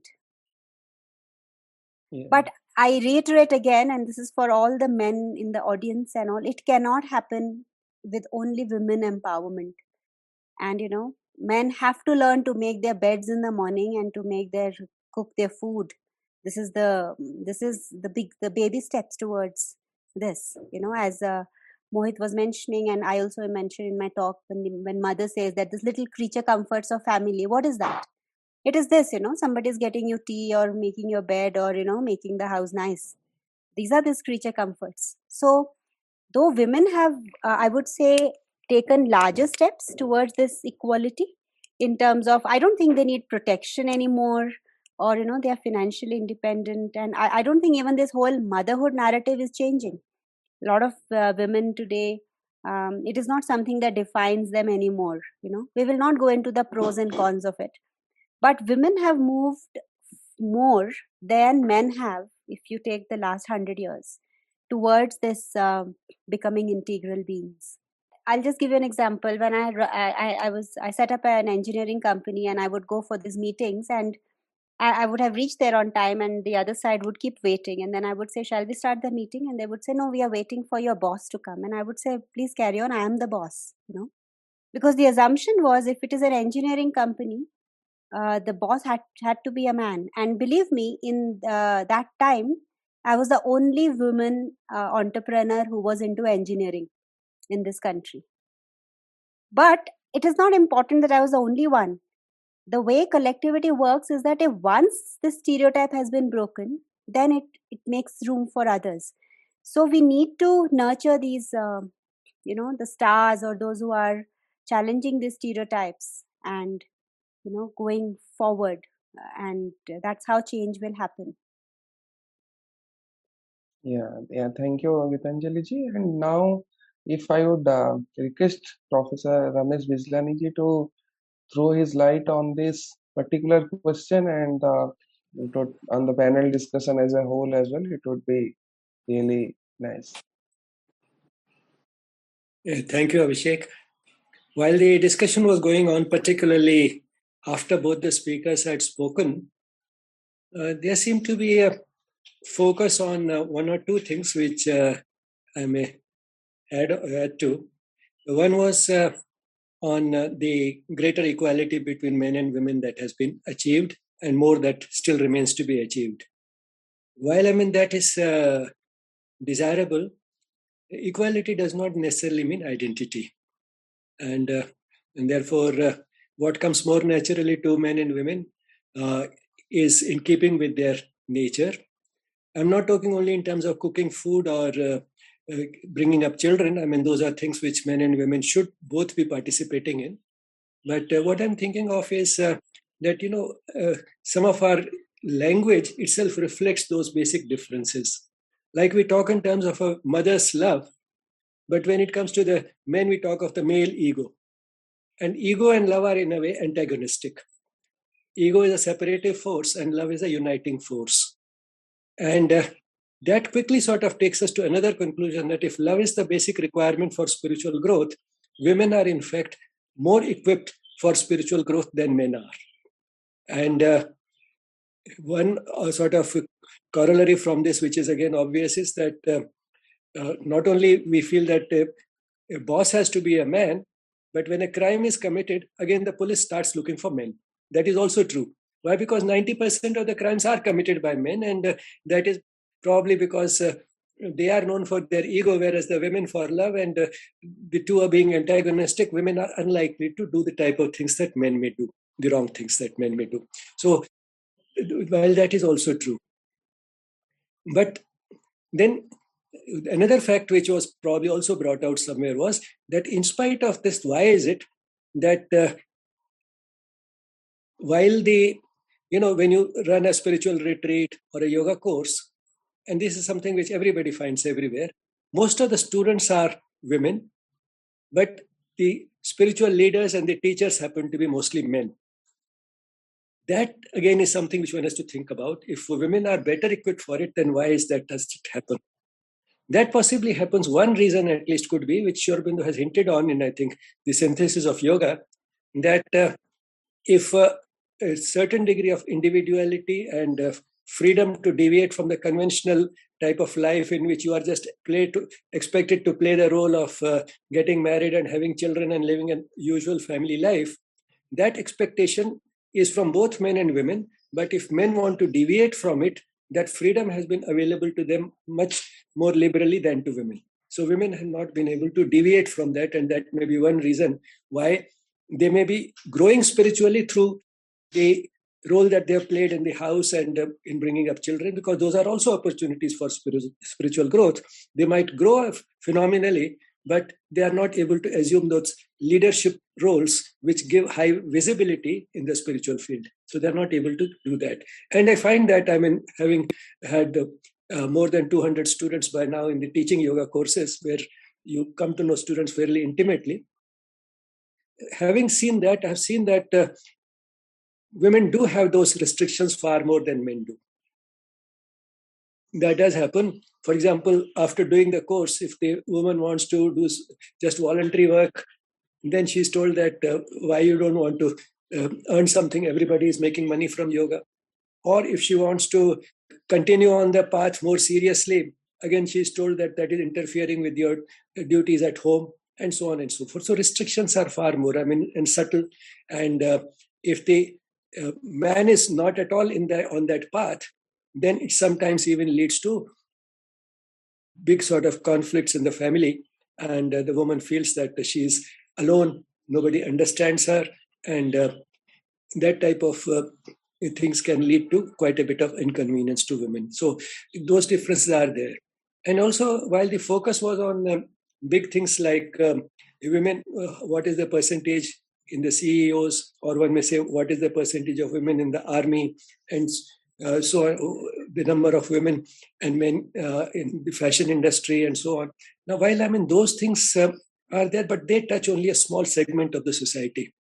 What probably touches a much larger segment of the society is the uh, are various types of suppression and oppression which women suffer across the board, irrespective of uh, which is, uh, strata they belong to, and uh, more in the lower strata, lower socioeconomic strata, but uh, across the board.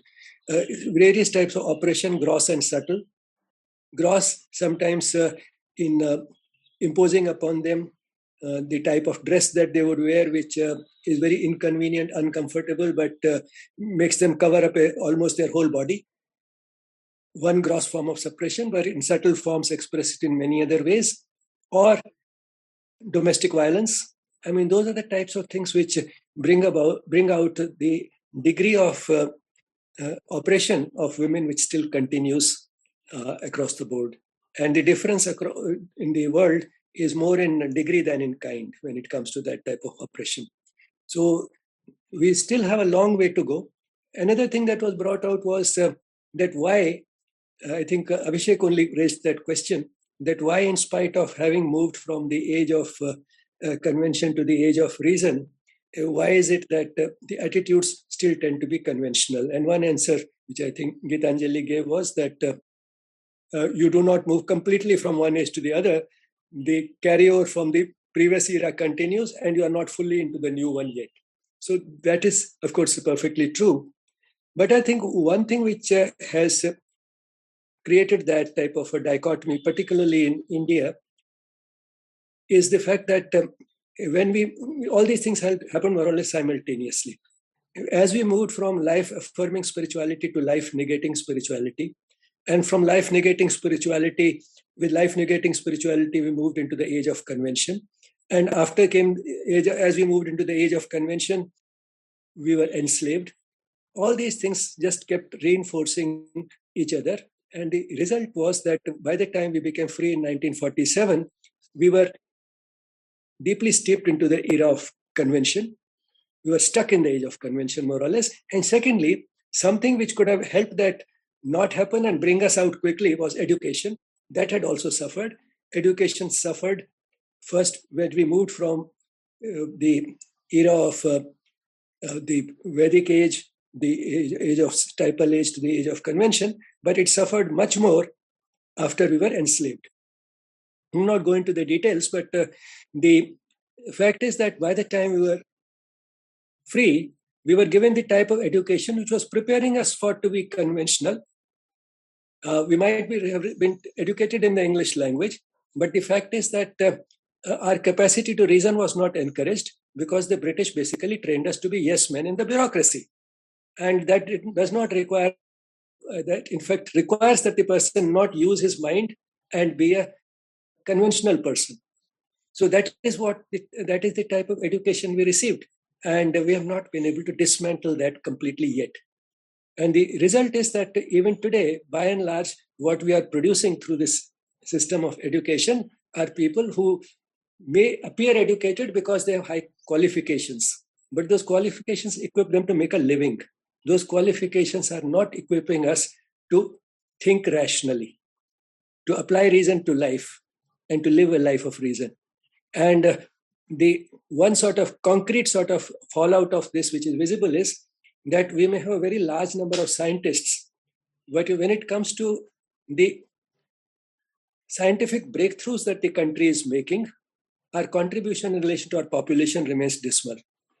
So while I mean, we may have scientists because they have MSCs and PhD degrees, but when it comes to the quality of our scientific output, uh, it uh, is something that not really something to boast about or write much home about.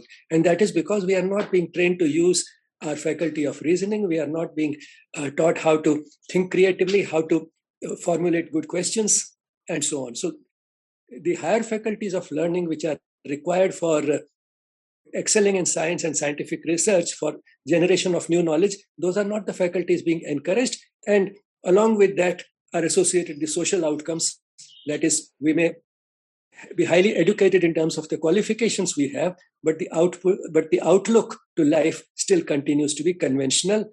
And uh, uh, that is uh, how we behave not only in the workplace but also in homes. So the two go together because same person is for part of the day at home and part of the day outside, and the basic attitudes don't change. And at both places, it is the conventional attitude that continues to be the norm, irrespective of the degree of college education that a person has received.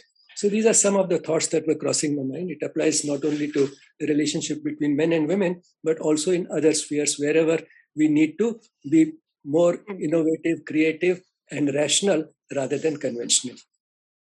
And uh, yep. thank you, uh, Rameshji. And I think, Abhishek, if I may want to add, see, there are these uh, certain, uh, what we call the Yuga Dharmas, you know, the zeitgeist, the, the spirit of the times. So there are this, there is this complementary, you know, this men and women, what they bring to the table. So in the individual and the reason, uh, rational age, maybe the mind was what I was trying to tell in my talk. Mind was the leader because we were recovering from the dark ages and we had to question everything. And so it is okay if you know men took the lead and women had to follow. But where we are going forward, we require two aspects to be developed. One is going deeper than the heart, you know, from the emotional heart to the deeper psychic. This is the evolutionary you know yuga dharma of the next maybe 200 years. One is this moving from the ego spirit individuality to the psychic and the second is moving from the mind to the higher ranges of the mind the higher mind and the intuitive mind. So what i was trying to tell in my talk was that both these movements just as the mental development and you know uh, uh, comes naturally to the masculine way of being, this going deeper in the heart and intuitive abilities and higher than the mind, they come naturally to women. So it is the responsibility of the women to take this uh, leap forward. It is the qualities which they have naturally in them, which is necessary for the next stage of evolutionary growth. And it is to that end that women have to be raised to take this uh, work uh, forward. Yeah yeah. It's completely true Gitanjali ji. And yeah if mohit ji wants to share something else we would uh, we'll move to end this session. Uh, so i think i agree with all the panelists abhishek ji. So um, like the mother mentioned that it is only the spiritual solution that can solve this problem of the sexes. And it is an individual journey for everyone. But as the new consciousness that the mother mentioned uh, that the mother uh, brought down into this world the supramental consciousness as it works we will see a lot more maybe understanding of how uh, the sexes can relate to each other. And maybe once the new species in, in in we will find the permanent solution of this problem. Yeah yeah. And actually the words of the Sri Aurobindo and the mother actually guides us. And I am now thinking of one of the thing that the Sri Aurobindo has mentioned in his essay India's culture and external influence that is the mandate of India is to work on the other ideas that come from outside and how we can make it more better and make it more stronger. And that should be our approach. And how to actually fortify this movement of feminism. And and this can only happen if there is only self expression of one swadharma. And as you have mentioned mohit like uh, creation of a new being. But that only time will tell. So now uh, i think we have we are at the end of the time as well for this webinar and i would like to thank mohitji for actually enlightening and shedding his thoughts also thankful to gitanjali ji for taking time time out of his time out of our busy schedule and actually so patiently answering all our questions and many things and also to Ramesh ji to deliver the keynote address and actually coming and throwing lights on our discussion as well. I'd also like to thank Sampadananda Misra ji for actually organizing this and giving us a beautiful platform and a beautiful con- concept to actually contextualize Sri Aurobindo and the mother.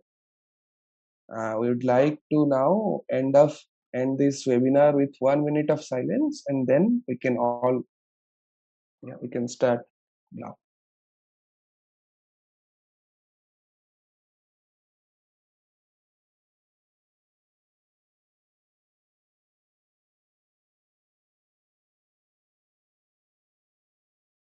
thank you everyone we shall meet again on the next month and we'll take up another topic and we'll try to brainstorm and think, see on that thank you everyone Thanks, Ramesh.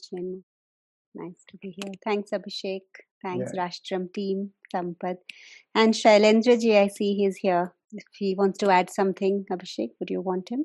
yes Shailendra yes ji. yeah Uh, what I was trying to comment in the chat box was we are trying to see those parameters on which we are trying to find the equality, like you know, women in the offices or women in defense or women at the CEO post. I think these parameters are not uh, the correct way of you know seeing whether women are equal or not. Uh, uh, Gitanjali, if I if I had understood you, uh, you know, you are coming from an engineering background. I also run a engineering company here, and we do hire women, and we give them preference also. But the uh, attrition rate is very very high as compared to men. Then we started looking at uh, uh, inwards, like, are we not giving them a good uh, environment, or uh, what is the reason why they are leaving? But the reasons were many. Uh, let me tell you, right now on my floor we have, you know, three women out of ten male mem- uh, total team of ten, and uh, everything is world class. Means we have good toilets, we have good good food arrangements, we have got uh, company buses to fly between their homes and uh, office. But still, but still, you know, on one small pretext or the other, they leave, like their family issues or their some uh, marriages or deliveries or maternity and like that. So I think we should not. I'm happy that even at least three or three are there, but just to make it five and five, I think that will be a big challenge even for the industry to do that. And let us not see that equality in terms of numbers at in offices or uh, or other places only mean that they are equal. That was my point. Uh, yeah, yeah, Ga- ji, I think we actually discussed on this on the nature of the institutions and the uh, self-expression of the Swadharma, and we actually stressed equality from that point only, and not just on the outer forms. And I don't think anybody who is aligned to Sri Aurobindo and the Mother's thought would stick to the outer forms because they only uh, emphasize on the true spirit and how that can be ex- more better expressed. And that was the thing that all our analysts and uh, and Ramesh has explained. I think the uh, examples that are taken like the c percentage of ceos those are just examples and how can we make it better. And i don't think uh, our intention was that.